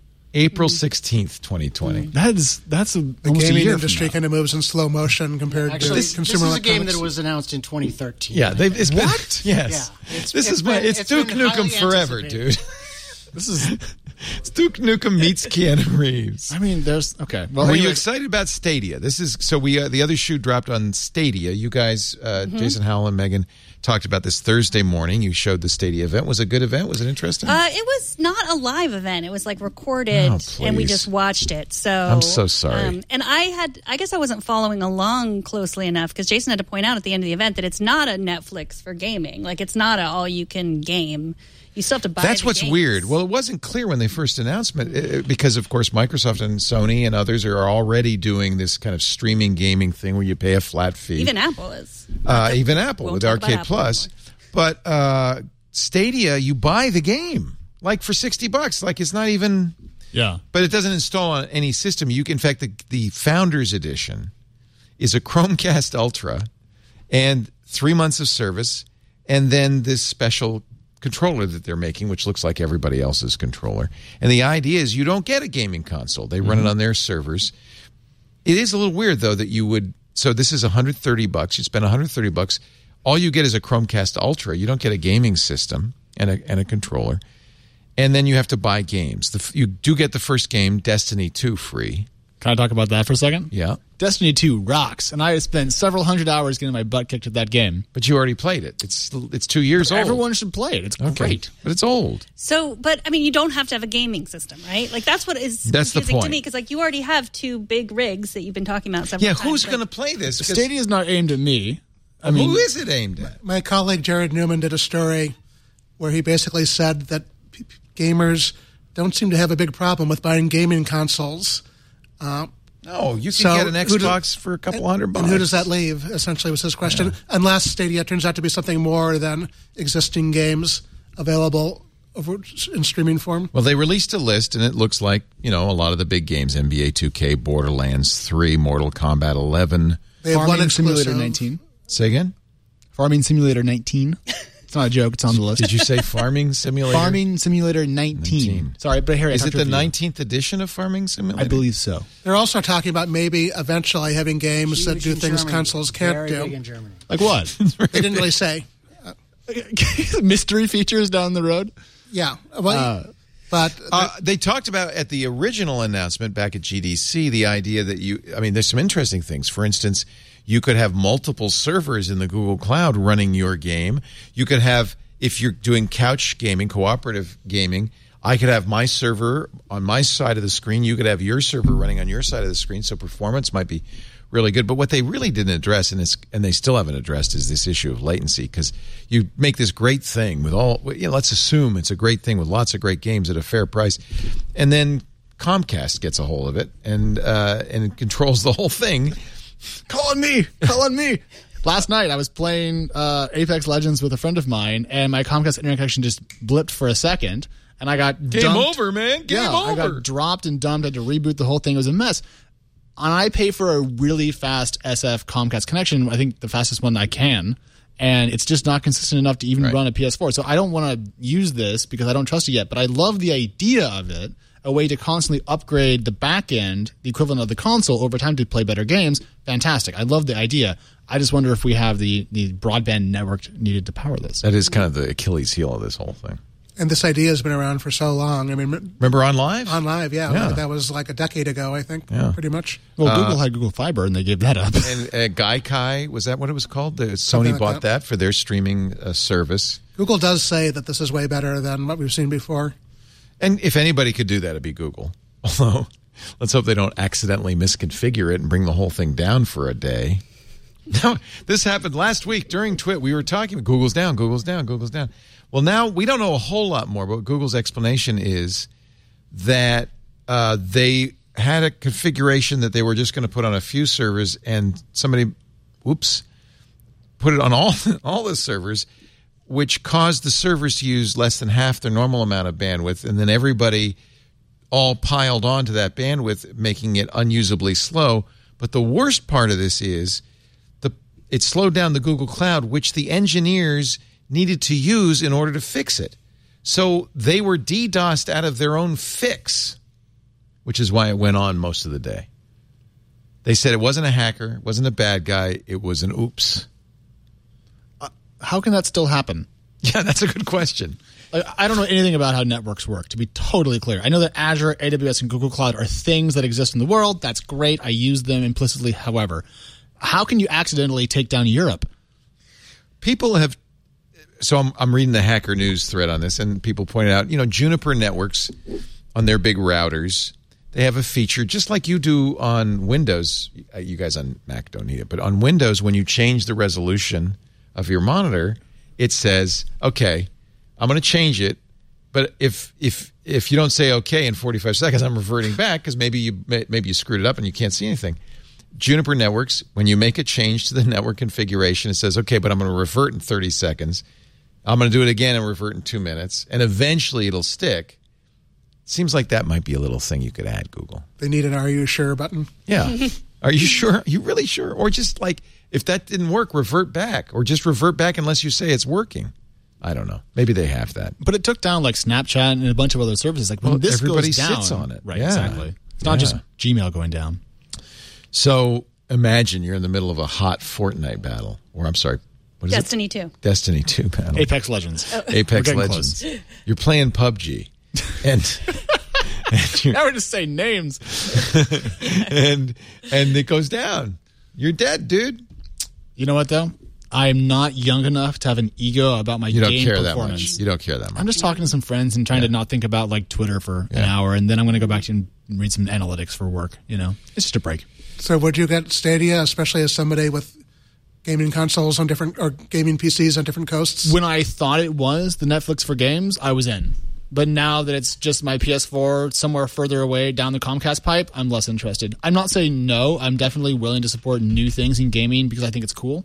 Uh, but I'm not going to buy the uh, founders package or whatever it was called. By the way, a survey says men don't talk to one another because we don't like to go on the phone unless we're playing games. Where did I see this? Men are so chatty on games. Let me tell you, they have so many thoughts. Like, dude, my shoe broke, and I'm, I don't know. Like, they just go on and on and on. If my friend Holden sees this, he'll know what I'm talking about because I listen to him talk all the time on games. But it's great. You just get to listen It's to how you and, and you know as as an older gentleman of a certain age, I have to report that in my day, when we didn't have PUBG, Fortnite, Destiny Two, and what is it, Apex Legends? There you go. We played games like poker or mm-hmm. bridge. And you would get together with the guys once a week. You'd play poker, and that was your social life. I currently host a regular poker game in your old house, Leo. That's still a thing. Look under the chair No, because there's an extra ace. I taped it to the bottom. We've changed out the chair since you lived there, but Oh, okay. I think poker is still really good. I just think also everyone's a lot busier than they used to be, and so it's much harder to have a standing Thursday. You don't have to go anywhere to play these games. You're playing in your home, and you can push but the time talking back to and forth by thirty minutes Yeah. easily. Yeah, and so- I know you're not a 14 year old, but that is exactly what my 14 year old does as well. Like he has five friends. They play Fortnite together. Like if I go in at any time, they have the game, and then they have like they're also on FaceTime talking with each other, and um, yeah. And my daughter does the same thing, except without the game. They're just talking to each other. Yeah.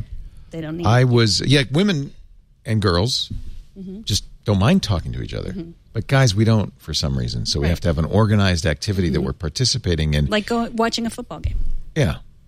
Well, we're not told that we're allowed to just talk about things. We're told that we're supposed to be buttoned up, and games unlock that a little Yeah. bit. And I think it's healthy. I know gaming's not the healthiest thing for young kids, but I think the conversational element for boys probably is. Yeah.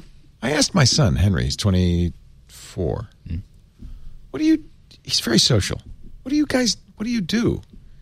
You cuz they're he's always with his buddies partying and stuff. What do you talk about? So mostly we make fun of each other. and I think that's probably mostly what you do on uh, Apex Legends, Yeah, right? because I'm terrible, and so Yeah. I always die in It's really just a lot of smack embarrassing talk, ways. right? It's just a lot of yeah. Self smack. It's like, oh, I'm so terrible. Why do I? Play? Oh, you've you've I got should delete my own game. yeah, mm-hmm. you've got the defensive smack. Yeah. Well, Yeah. I mean, I mean, I'm, I'm not good. So I only brought that up because I just read, but you know, this is known for years. But I just mm-hmm. read a story about, oh, like they've like they discovered this. Mm-hmm. Men don't like to talk on the phone, but they'll talk during games. Hmm. Some somebody just wow, you didn't know that, huh? It's okay, you guys. It's okay to talk. Uh, it's okay to cry. I don't know. Crying gets the sad out of you. No, no. I, I think I think all the men at this table are the chatty variety in general. yeah. That's why we're on the chatty show. I know. I come on Twit so I can be chatty. Yeah. yeah, you and I are more alike. Then just We- talk on podcasts. yeah, I get truth. home and I'm dead silent. I don't say a word. Not As a word. non gamer. non-gamer. Yeah, what do you have to talk? What do you, what can you what do you do, Harry? You don't talk to anybody. I, well, I sit at work not talking to people. You're just like me.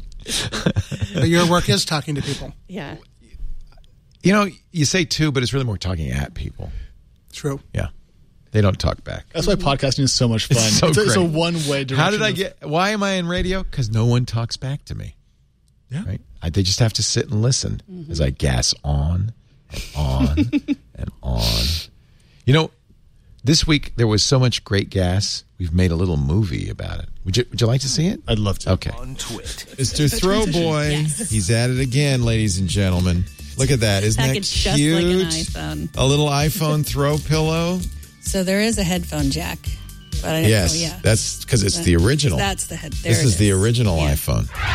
Windows Weekly. Did you get to see any of the uh, WWDC events on Monday? But Microsoft actually played a fairly big role in the keynote, and I don't believe was mentioned even once. All about Android. It's true. They There is the Motorola Z4. It looks very familiar, but uh, they did pack some uh, impressive updates within it. Mac Break Weekly. We've got some sort of weird augmented reality Mac Pro on the on the table here, replacing the old cheese grater. That looks pretty sweet. I think we maybe have to buy one. This week in computer hardware. Tried. Are the connections to the monitor routed through that stand? Like when you lock the stand in place, is it like doing all the No. power? So- you had a thousand dollars, Jony, to build the perfect stand, and you blew it. Apparently, Okay. the perfect stand is a whole lot of margin. Twit. Tell your boss it's job related. By the way, that's another funny thing about that monitor. It doesn't have an HDMI port. What does it have? It has a proprietary connection. That's just brutal. And you have brutal. to, it does. Does it have the VESA mount, or do you have to buy that? Separate? No, you have to buy it. It has no mount. If if you if you buy the six thousand dollar Mac Pro and the five thousand dollar monitor, you just have to, and you don't get the stand. You have to lean the monitor on the Mac Pro, like like a savage. like, it's so it's so sad. It's so much money for no functionality. for it's, it's zero. amazing. Zippity doo dah. Our show today brought to you by WordPress. That's where I make my home on the net. Everybody should have a home on the net. Now, I'm not talking about your Facebook feed or your Twitter feed, or you should you fine to have those, but and I say this especially uh, to younger people who might think, "Oh, I got Snapchat. I don't need a website." You need a website. You need a website. That's the place you put your best stuff. That's your persona on the internet. And the best place to make that website, wordpress.com. First of all, because it's powerful, it's easy. They do the hosting, they do the updates. They've got great site building tools, they've got thousands of themes, and they have incredible support 24 7 from actual WordPress experts. 300 people who live and breathe WordPress. So you're getting support from somebody who really knows their stuff anytime. I love that. And WordPress is free to start. So if you're saying, well, I'm a teenager, you know, I, I can't afford, no, start, get that website up. As you grow, of course, WordPress will grow with you. I've grown into the business plan because I have lots of plugins I like to use, uh, lots of themes I like to use. WordPress was started so anyone can publish their ideas, and WordPress.com is the perfect embodiment of the WordPress philosophy. No two week trials, no hidden fees. And most importantly, the reason you want this website is because you own your own content and you own it forever. Upload anything you want text, pictures, video, put it on WordPress, and then you can put it on other places. But it's, it's got to live where you own it. You can download it anytime, you're never stuck. WordPress is so powerful, so flexible. Many of the biggest companies on earth use it to build their websites. Fortune.com, Quartz uses it. Millions of people, you use it. Harry just told us, Fast Company uses it. Millions of people use WordPress.com every day to turn their dreams into reality. You should too. I'm, I'm on a, a really a campaign, a kick to get young people, especially teenagers in high school, to create websites because that's that's where you live, and that's what for the rest of your life. That's what people are going to find when they Google you. And by the way, it also applies to any business. If you're in business and you don't have a website, you, you practically don't exist. Go to wordpress.com slash twit. You'll get 15% off any new plan purchase. Wordpress.com slash twit. 15% off your brand new website. I have a huge soft spot for WordPress. Ran my own server for years. Discovered WordPress.com 12 years ago. Said, why am I running my own server? It's cheaper. I'll let them do all the work. And I've been there ever since. It is awesome. LeoLaporte.com is my site. What's yours? WordPress.com slash twit. We thank WordPress for supporting twit. And thank you for supporting us by using that. Uh, let's talk about YouTube a little bit. You know, earlier I was talking about how great it is that if you have the talent and the interest, you don't need to spend a lot of money to create. And, and YouTube is absolutely a big part of that. Uh, you know, when you know these youngsters don't remember it, Harry, but when we were young and the internet started out, we were excited because it broke down the barriers, the gatekeepers. What are you laughing at? I, I, that I'm on the youngster side. This is the cool kid That's the kid table, and this is where the grown-ups live. age. So I'm going to ignore you. The average age is much lower over here than it is over there. Here it's good. but- it's 105. But YouTube uh, has a dark side, you know? All right, I, I am on a campaign. To me, the biggest problem with YouTube is the recommendation engine. It's what everybody knows. It's what, in fact, there was a New York Times article this Sunday about a kid, 21 year old, who started watching you know innocuous videos on YouTube and got sucked down the rabbit hole into right wing videos, and then I don't know how got sucked into the rabbit hole on left wing videos, but but it's the recommendation engine that does all that. Why doesn't YouTube just turn that off? Because yeah, exactly. and they're obsessed. They're obsessed with engagement, and not just how many videos you watched, but what percentage of the video you Isn't watched. that what's wrong with Facebook, Google, Twitter, all of the social media? Is they're optimizing for engagement. Yeah, it's the business model. But that's what they have to stop doing. Because if you just searched for a video, found it, and watched it, that'd be the end of it. Instead of watching a video on how to cook a steak and then getting directed to a video on on a vegetarianism and then getting directed to the next video on veganism and the next video on is PETA and the next by the end of the line you're you're doing what they just did down the road in, in Petaluma where they you're liberating chickens. You're breaking into chicken farms and freeing the chickens. That sounds good to me. Free range chickens. See, you probably watched those videos. Uh, that's what happens, though. The insatiable drive of modern corporations to increase profit, both sequential quarterly and year over year, leads Well, them knock to, it off. leads them to immoral and amoral choices. Yes. And Google, a company that famously said "do no evil," is now more beholden to its shareholders than it is to its uh, principles, and so YouTube will not change. Uh, it's Susan Wojcicki, I believe. Uh, can't turn this off because it would destroy all of her KPIs, all the metrics that she reports to. What's a KPI? Key performance indicator, Oh. a metric that you track over time. Yeah. Um, And is it because they're publicly held that they can't do this? Oh, they could do it. They just won't, because then they'd be worth less money, and then I they would have less money. To And be fair to them, I also think YouTube also takes pride in being an open forum, and at least in the past has had the attitude that yes, freedom of speech does have its costs. You're going to have to be comfortable with stuff you're uncomfortable with being part of, of the deal. And I think they're slowly getting their head around the notion that that might not be the best way to look at what they're doing. And I think that is sincere. Yes. Stop the recommendation engine. The whole thing goes away. It's no longer a problem. You can post anything you want. You can post anything you want. I don't end up liberating chickens uh, because I haven't gone down the rabbit hole. I'm just watching the videos I search for and find. You can have Google deliver them in the search results. It seems to me if they really cared about this, that that that maybe that's too simplistic. I think they are doing some stuff with not. Um, They're not doing enough. With like not recirculating ugly stuff and, and making it so it doesn't pop up. I feel like this is what the real problem is that Facebook, Google, and these other companies pay lip service to this idea of fixing it, but they're not willing to really fix it. So they have these band aids that honestly, I don't think they really do. They also they also make decisions and then undo them and then Yeah. make the same mistake again and have to undo it again. And the, this stuff with this guy uh, Steven Crowder, where they said that he had not violated. You know, he was doing this homophobic stuff. Yeah, louder with Crowder. Right. They and said- he's like a shock jock. If you watch him, he doesn't look so different from stuff you might have seen on the radio. But he was dissing a Vox columnist who's uh, gay, and he was calling him a lisper, and he was making fun of his national origins. Carlos Maza. It was bullying, which they have banned in their TOS, but they are more concerned about pissing off the conservative media Well, establishment. but they can make a case. You could make a case. Well, look, it's free speech. It's shock jock. then don't have a no bullying clause. Leo, you can't have it both ways. You can't say no bullying on YouTube, but that bullying's okay. And I this feel is- like YouTube. So the real problem is: is YouTube a platform or a publisher?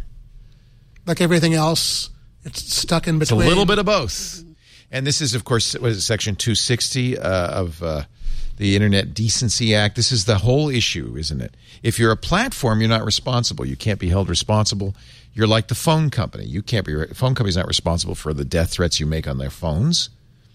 Uh, you are. But if you're a publisher, like Fast Company, then you're responsible for every word that's written on your website. The phone company does not curate phone calls. They're not- they don't have to. Um, if I'm making one phone call, it's not looking for other phone calls I might want to make in the future. The stupid recommendation engine. I'm telling you, if you could just be a, pla- that's the thing. If they could say reasonably, we're just a platform. Yes. We just put stuff up. Anything you want, we put it up. Facebook is the same thing. If they took the news feeds the algorithm news feed. out and made it It's a time algorithm. series thing of stuff that you opted into, Yes. they wouldn't have responsibility for it. But they Yes. make editorial choices. So the they minute you have a recommendation engine, in my opinion, you are a publisher. And now all of that stuff they're trying to avoid. because they want to have it both ways. You are a publisher who's not paying all of the content creators. That's although, right. Although YouTube, of course, does pay a lot of the content creators.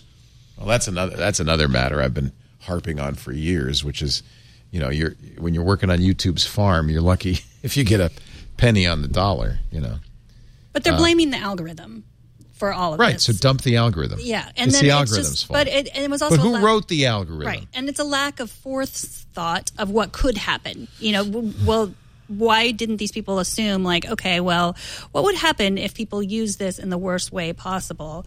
Then this recommendation uh, algorithm would lead people to be, you know, into this left wing or right wing, releasing chickens or becoming a Nazi, whatever it is. Like, how could they not have imagined? That? So, well, we didn't. I mean, to be fair, when Twitter started, I thought, oh, this is going to be great. Everybody have a voice. Had no idea how horrible it would become.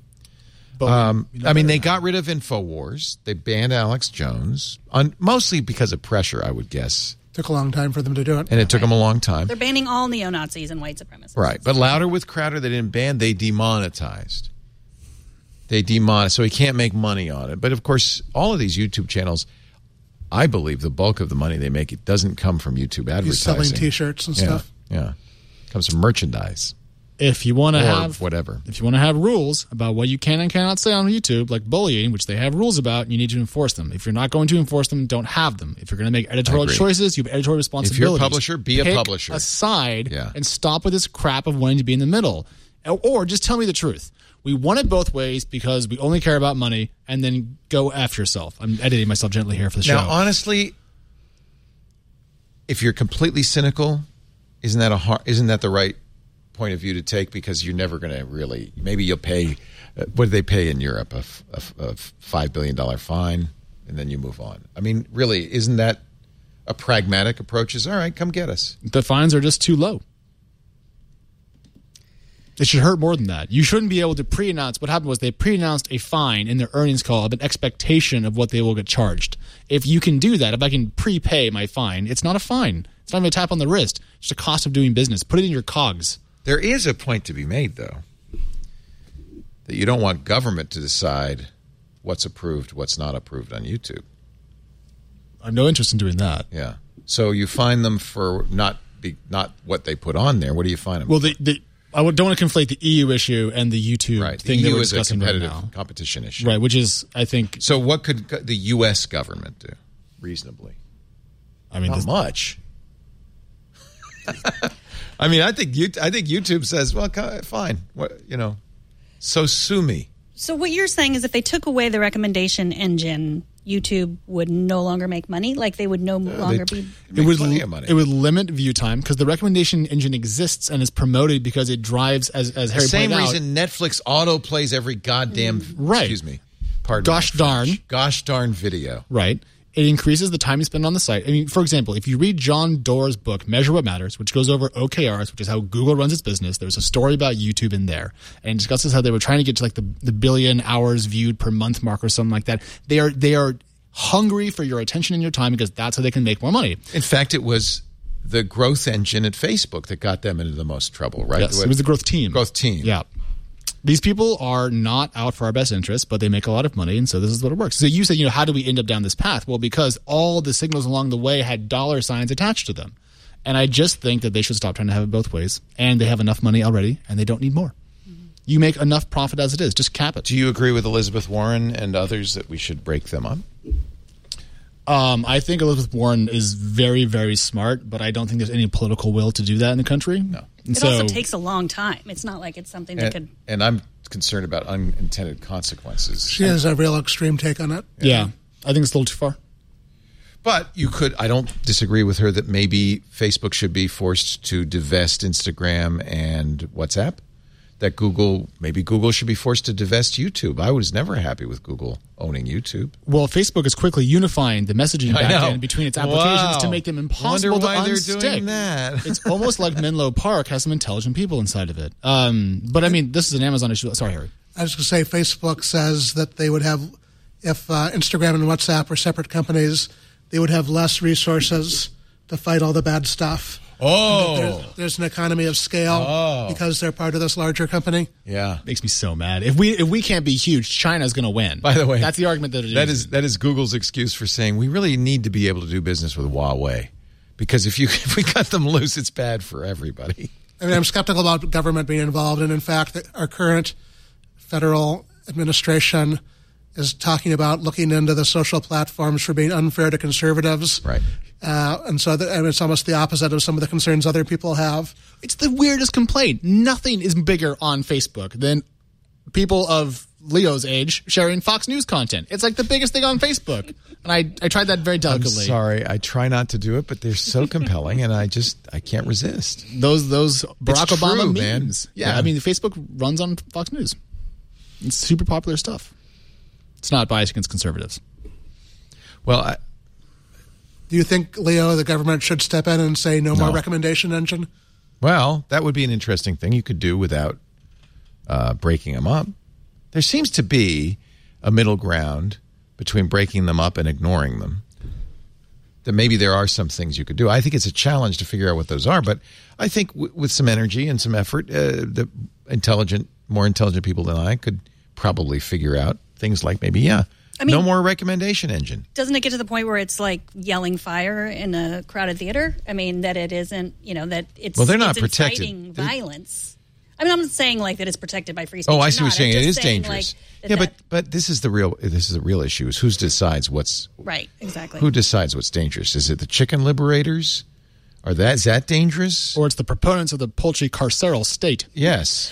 I was holding My- that phrase. Because I Beautiful. have other Beautiful. issues with the recommendation engine, and that's just the amount of time. I mean, like I check my. Uh, it's bad for humans and other living things. Right, exactly. In general. Just, I mean, even if you're just constantly watching educational videos that are all accurate and they're from NASA or Even if it were good recommendations, it's it would be like bad. If you're going to be doing it for Yeah. 12 hours, Yeah. then it's not healthy. Yeah. I mean, Netflix autoplay isn't inherently evil. It's not dragging me down into the depths of chicken carcerators, but but it's annoying as hell and it gets me to watch a hell of a lot more TV than I want to.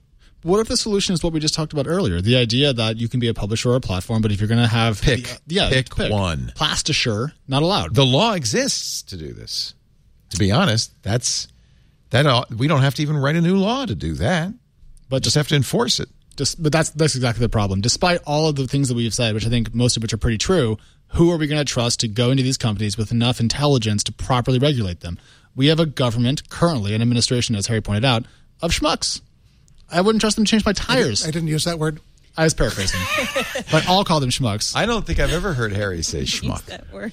I might have used an even worse word, but I didn't use that particular word. I forgot the exact quote halfway through my sentence. Had to land the plane, so like you know, filled in. Yeah, honestly, we may be uh, we may be worried about a minor thing compared to what could happen in the next couple of years. So, uh, uh, for instance, um, there seems to be zero will in the Senate to do anything about Russian election interference, and uh, that's just to that's already started. It's already started, and uh, no big deal. Oh, Mitch McConnell's not worried. No big deal. I think we're in dangerous waters. That's though. pri- yeah, I think we're in very dangerous water. So maybe worrying about whether uh, uh, Google should get rid of its recommendation engine is is worrying about something not so important. I think it's pretty important. If you read I that New York. Times, that Kevin Roose article, Oh, like the, if it is really a breeding ground for the, you know somebody to Flat earthers.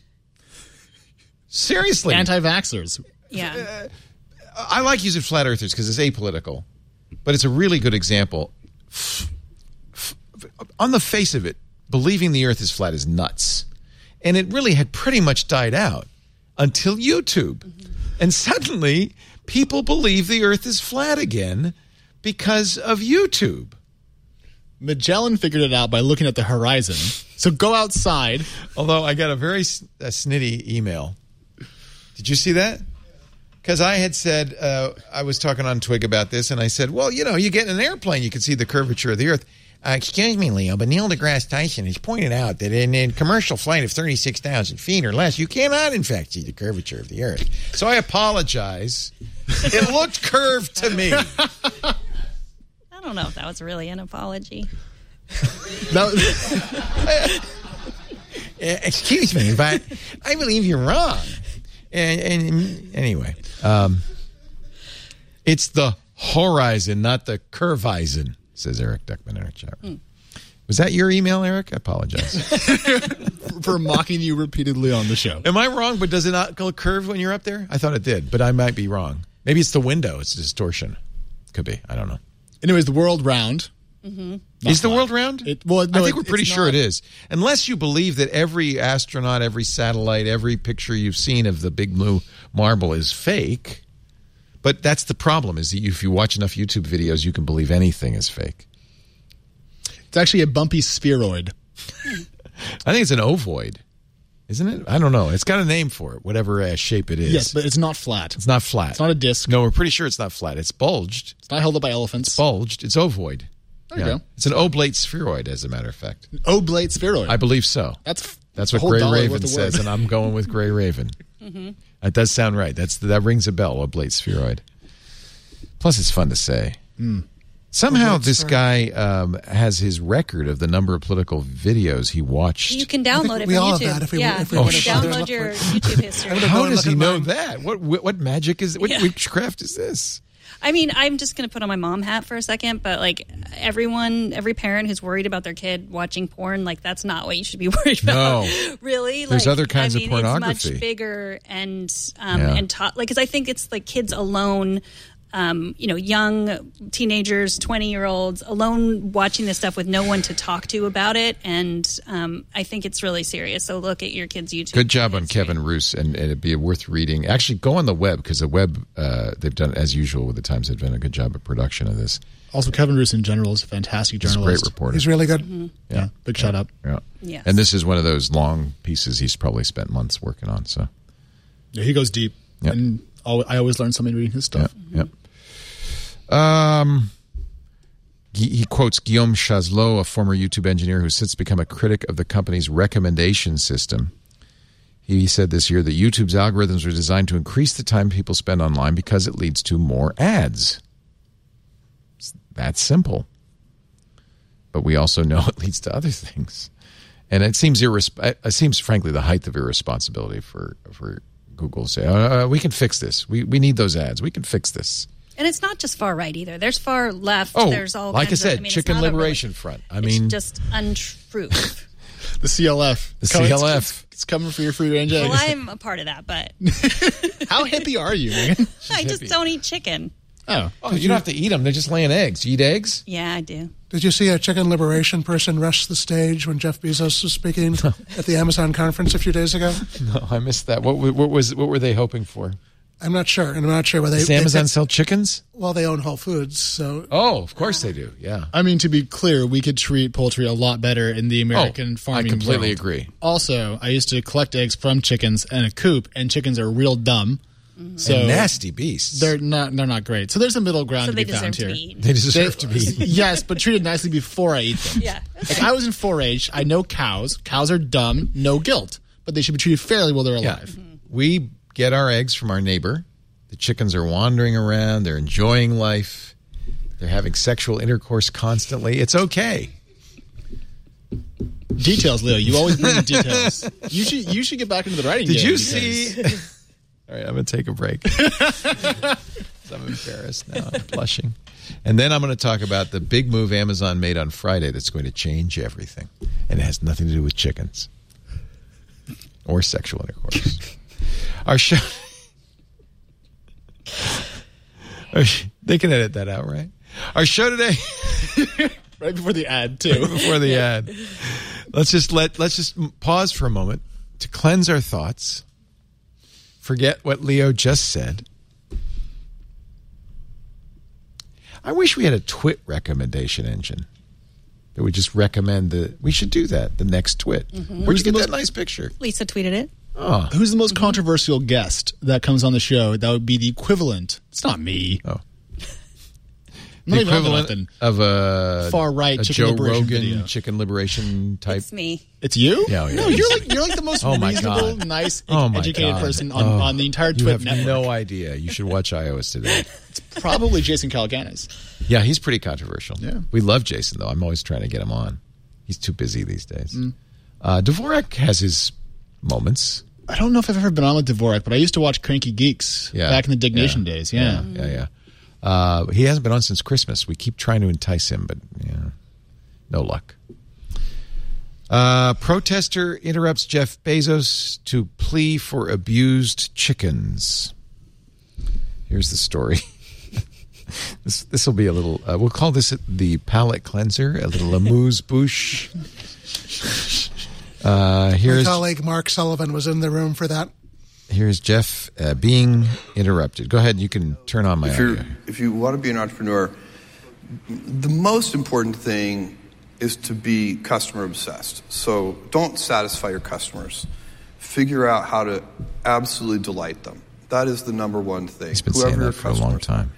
are. Passion. You have got to have. Passion. Don't pay the warehouse workers more than 10 bucks an hour. That you're going to uh, develop and work in. Jeff Bezos, he really underlined that. Wait a minute, where's the so abused chicken? Now I feel like the Washington Examiner uh, click link baited me here. Well, the Washington Examiner is not the paragon of journalistic integrity. Where's the guy uh, Priya Sar- Sawhney of Direct Action Everywhere uh, walked on stage to plead? Oh, here he is Oh, with I the thought Amazon. it was the chicken that walked on stage. No, CEO about the welfare of chickens in, in factory farms.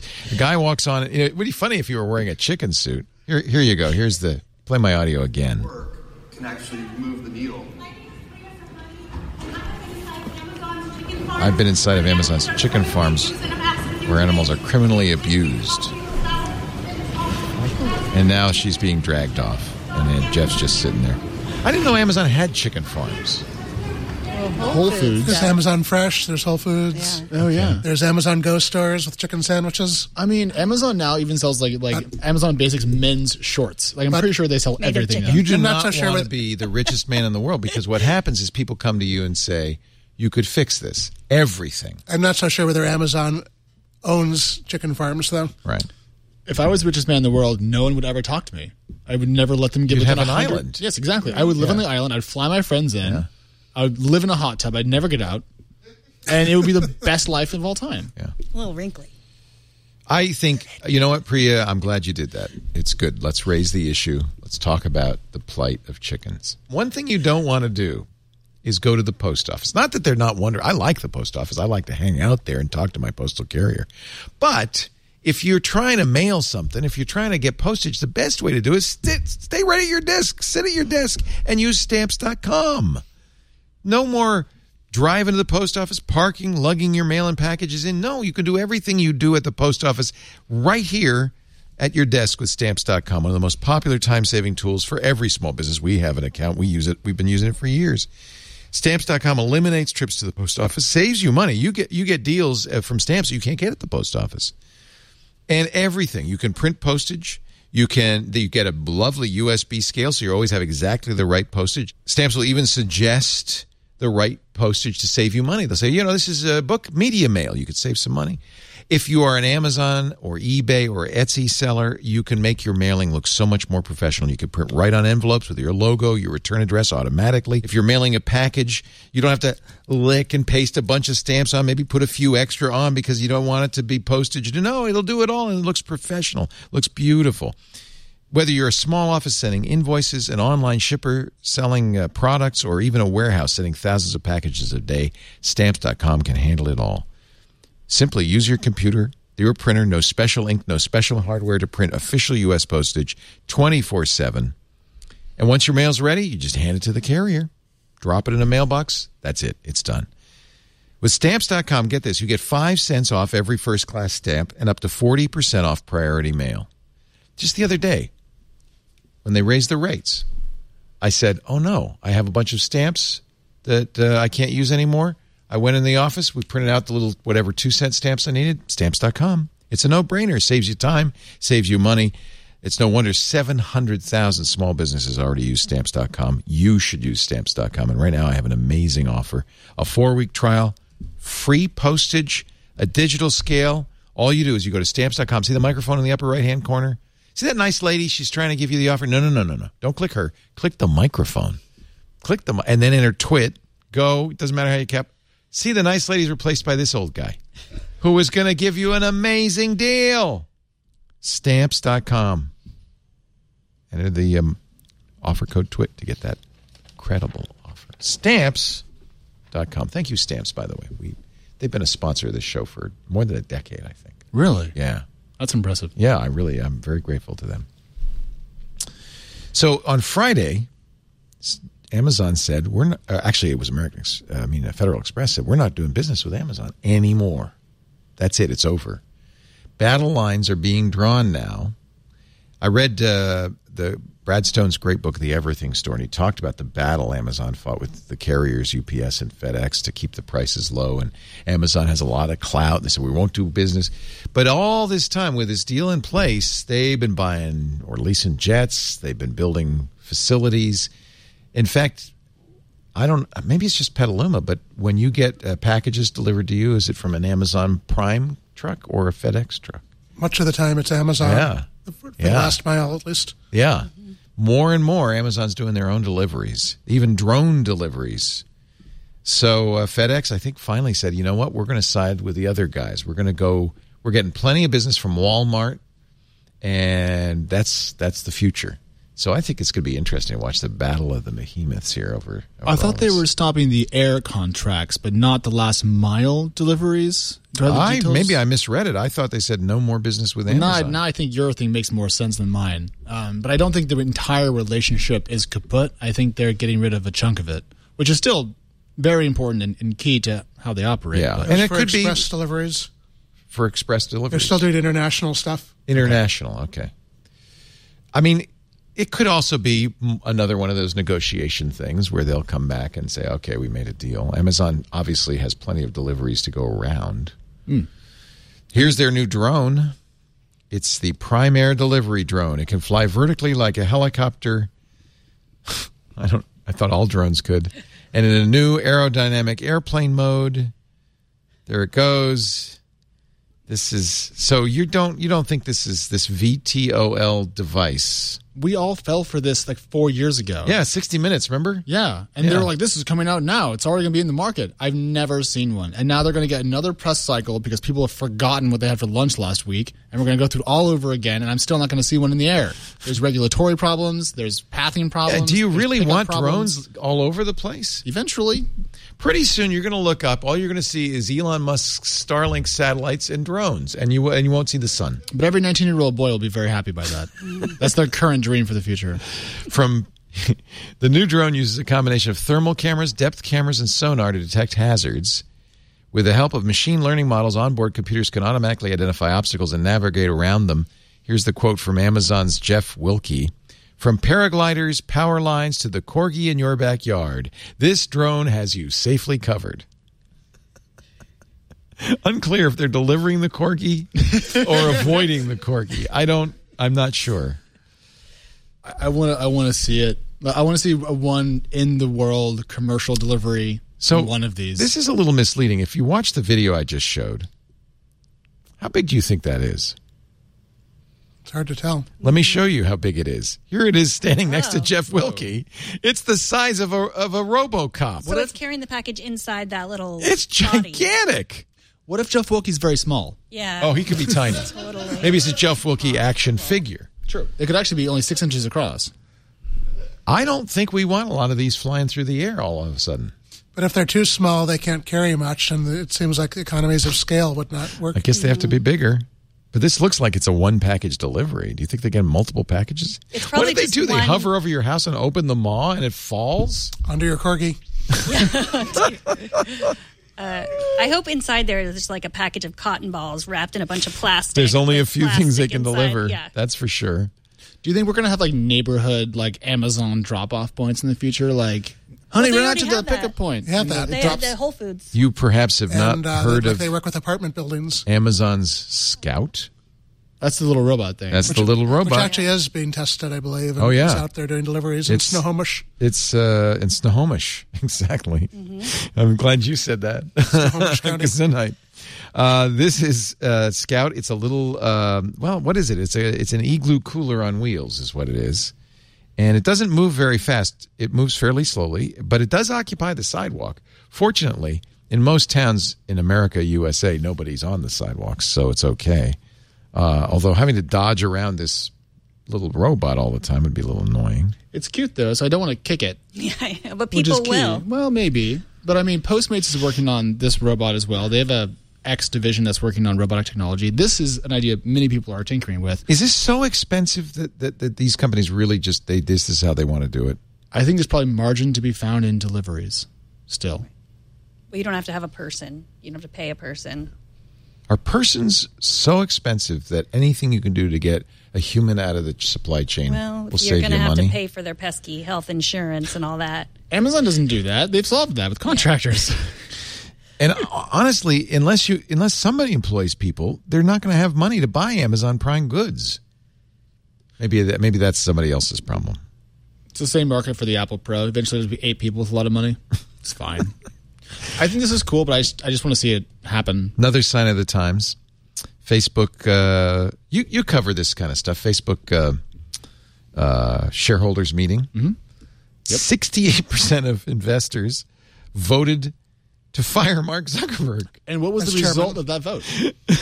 Well, They're still okay with him as CEO, but they're not so crazy about him as chairman. oh, he, they, they don't want him CEO. They don't want him chairman. I believe so. What and what? Uh, so he, they don't want him on the board. They just because then the board would run him. They want him with a little bit less power and somebody else weighing in.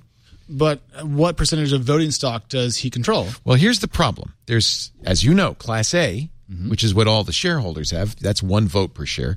And then there's this Class B stock, which Hmm. has 10 votes per share. And you know who has almost all the Class B stock? Is it the public? no, it's Is it- Mark Zuckerberg. Oh, 75%, in And- fact. And that's why he controls. 60% of the voting power at Facebook. So vote all you want, little shareholders. Mark trumps everybody. CEO, chairman, and controlling shareholder. That but is- wouldn't you, if you were Mark Zuckerberg, take this a little bit seriously? Like, hmm, hmm. If if if that a huge majority of your shareholders, of your, you know, private shareholders, want you out, If the stock plummets, he has to take that seriously. ah, it's all about the price. They're not selling their shares. They're voting, but they're not selling their shares. Hmm. Interesting. Facebook has had a really tough couple of uh, I don't know year I want to say maybe even two years now, and I just pulled up their stock price. Um, they peaked at uh, 210 give or take, fell all the way down to 125, and now they're back up to the 180s. So they've So, recovered enough. There's no fine. pressure on him. They're doing all right. Yeah. I mean, there's a big move in Silicon Valley to have more founder-friendly terms from investors to give founders more control longer into the life of companies. Snap And has done this. a lot of it because of Facebook, right? Because think they set this the was the model. Mark was the benevolent dictator for life, and Mhm. it's worked out very well for Facebook. Well, it had until recently. I mean, it's worked out well for Facebook. Even still, their revenue's growing, their market footprint's increasing, and their profits are going so up. what do you think about them doing a cryptocurrency? I mean, I'm trying to find a way to, not, to be nice about this. Um, That's going to be launched in nine days. Uh, I mean, percent uh, people. Uh, why? Why not just have a digital currency without a blockchain? Blockchains are slow. Yeah. It's going to be centralized anyway, so it's not going to have the better parts of blockchain that are decentralizations. Facebook's not going to give anyone else control of their digital currency. So to me, it's a marketing stunt attached to an idea that I don't want that they're going to spread across a platform that people are trying to not use. We don't know what it'll be called. Libra is the code name. It will be a stable coin. So that means the price. You're gonna, you're the financial whiz here. It's Uh, pegged. It's pegged. It doesn't as Bitcoin, which is the wild fluctu- fluctuations are one of the things, one of the many things that hurt Bitcoin. It won't have that those wild fluctuations. No, for example, Tether is a stablecoin that's pegged to the U.S. dollar. One Tether is equivalent to one USD. Um, But that eliminates the investors, but it eliminates the speculators as well, right? And I guess that's better not to have speculation. So how do you currency. drive uptake then? You have to have it useful on the Facebook platform in a way that other currencies wouldn't be. Perhaps it's good for cross-border transfers of money, but I, I, I don't really currently see the need for it. And I don't want to be. I've been kind of mean on the show, so I'm trying to find something nice to say. You'll be able to use it, I guess, within Facebook in the Facebook ecosystem. You could transfer it among Facebook properties. The, is the article on TechCrunch says Facebook's working with merchants to accept the token as payment. We'll see how that works. In the era of Venmo, I Yeah, feel like we've already that? kind of solved the money Yeah. transfer problem intra country. So if it's not inter country, I don't particularly care. According to the information, they're going to roll out.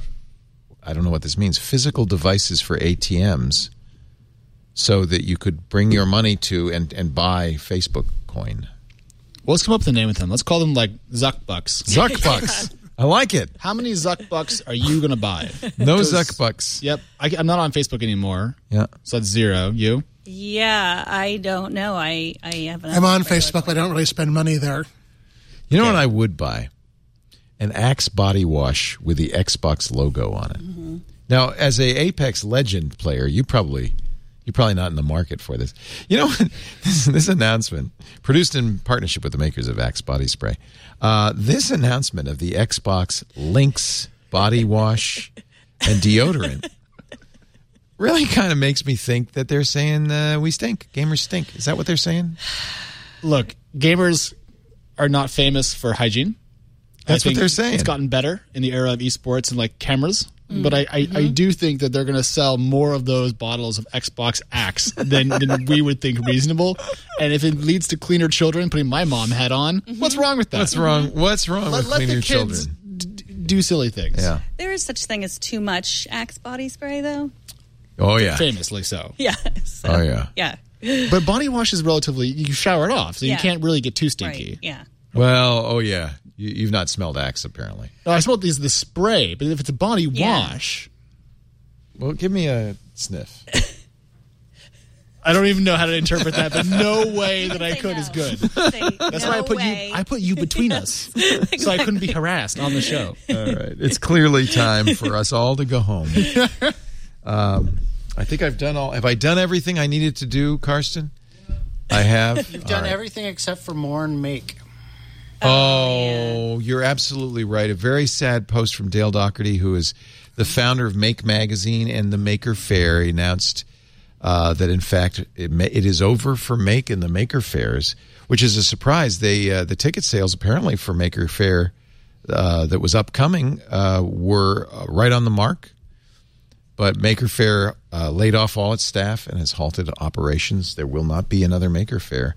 Uh, Dale, who is a great guy, we've interviewed many times on uh, our shows, um, says he's hoping to find. He said the business model wasn't good, but he's hoping to find somebody who can help him at least keep the magazine printing. Because I think a lot of people got a lot out of Make Magazine. People loved it. People It was very bought de- tickets. It was very dependent on sponsorships, so kind of the same issue as other forms of media that people still loved it, um, but you need sponsors and advertisers to put up the money. And Microsoft and Autodesk did not sponsor this year's Maker Faire, and that was, I think, probably the proximate cause. Um, but you can't blame Microsoft and Autodesk. I think this was a man. If they just called me, I would have given them whatever they needed. Palmer Luckey also says he'll give them whatever. Palmer's got some money. The creator of uh, Oculus. Oculus. Rift. Uh, he says, "I loved, I love Maker Faire. Been a Make reader literally since the first issue. Some friends and I would love to save Maker Media. So maybe uh, an angel will come. And uh, there is, I think, uh, maybe uh, Dougherty says he's aware of Luckey's interest and a GoFundMe page that was started. So maybe there, maybe it's not over. Uh, it would be a, a really great thing to bring this, uh, keep this alive. Because as as people pointed out, it's the subscriptions were good. They had twenty five thousand paid subscribers, a million YouTube subscribers. Uh, the Maker Faire event last week met its ticket sales target. 1.45 million people attended Maker Faires in 2016. It's uh, by every measurement, it sounds like a like a success. But as you point out, they, they don't make money on tickets alone. They've got to have sponsorships. All right, now we do like to put obituaries at the end of the show. Is anybody else dead? Nope. I mean, pulse check, but I think Yeah, we're good. everybody- A chicken Okay. was probably just killed. so Oh my. God, the chickens! Can think of the chickens. That's Megan Morrone.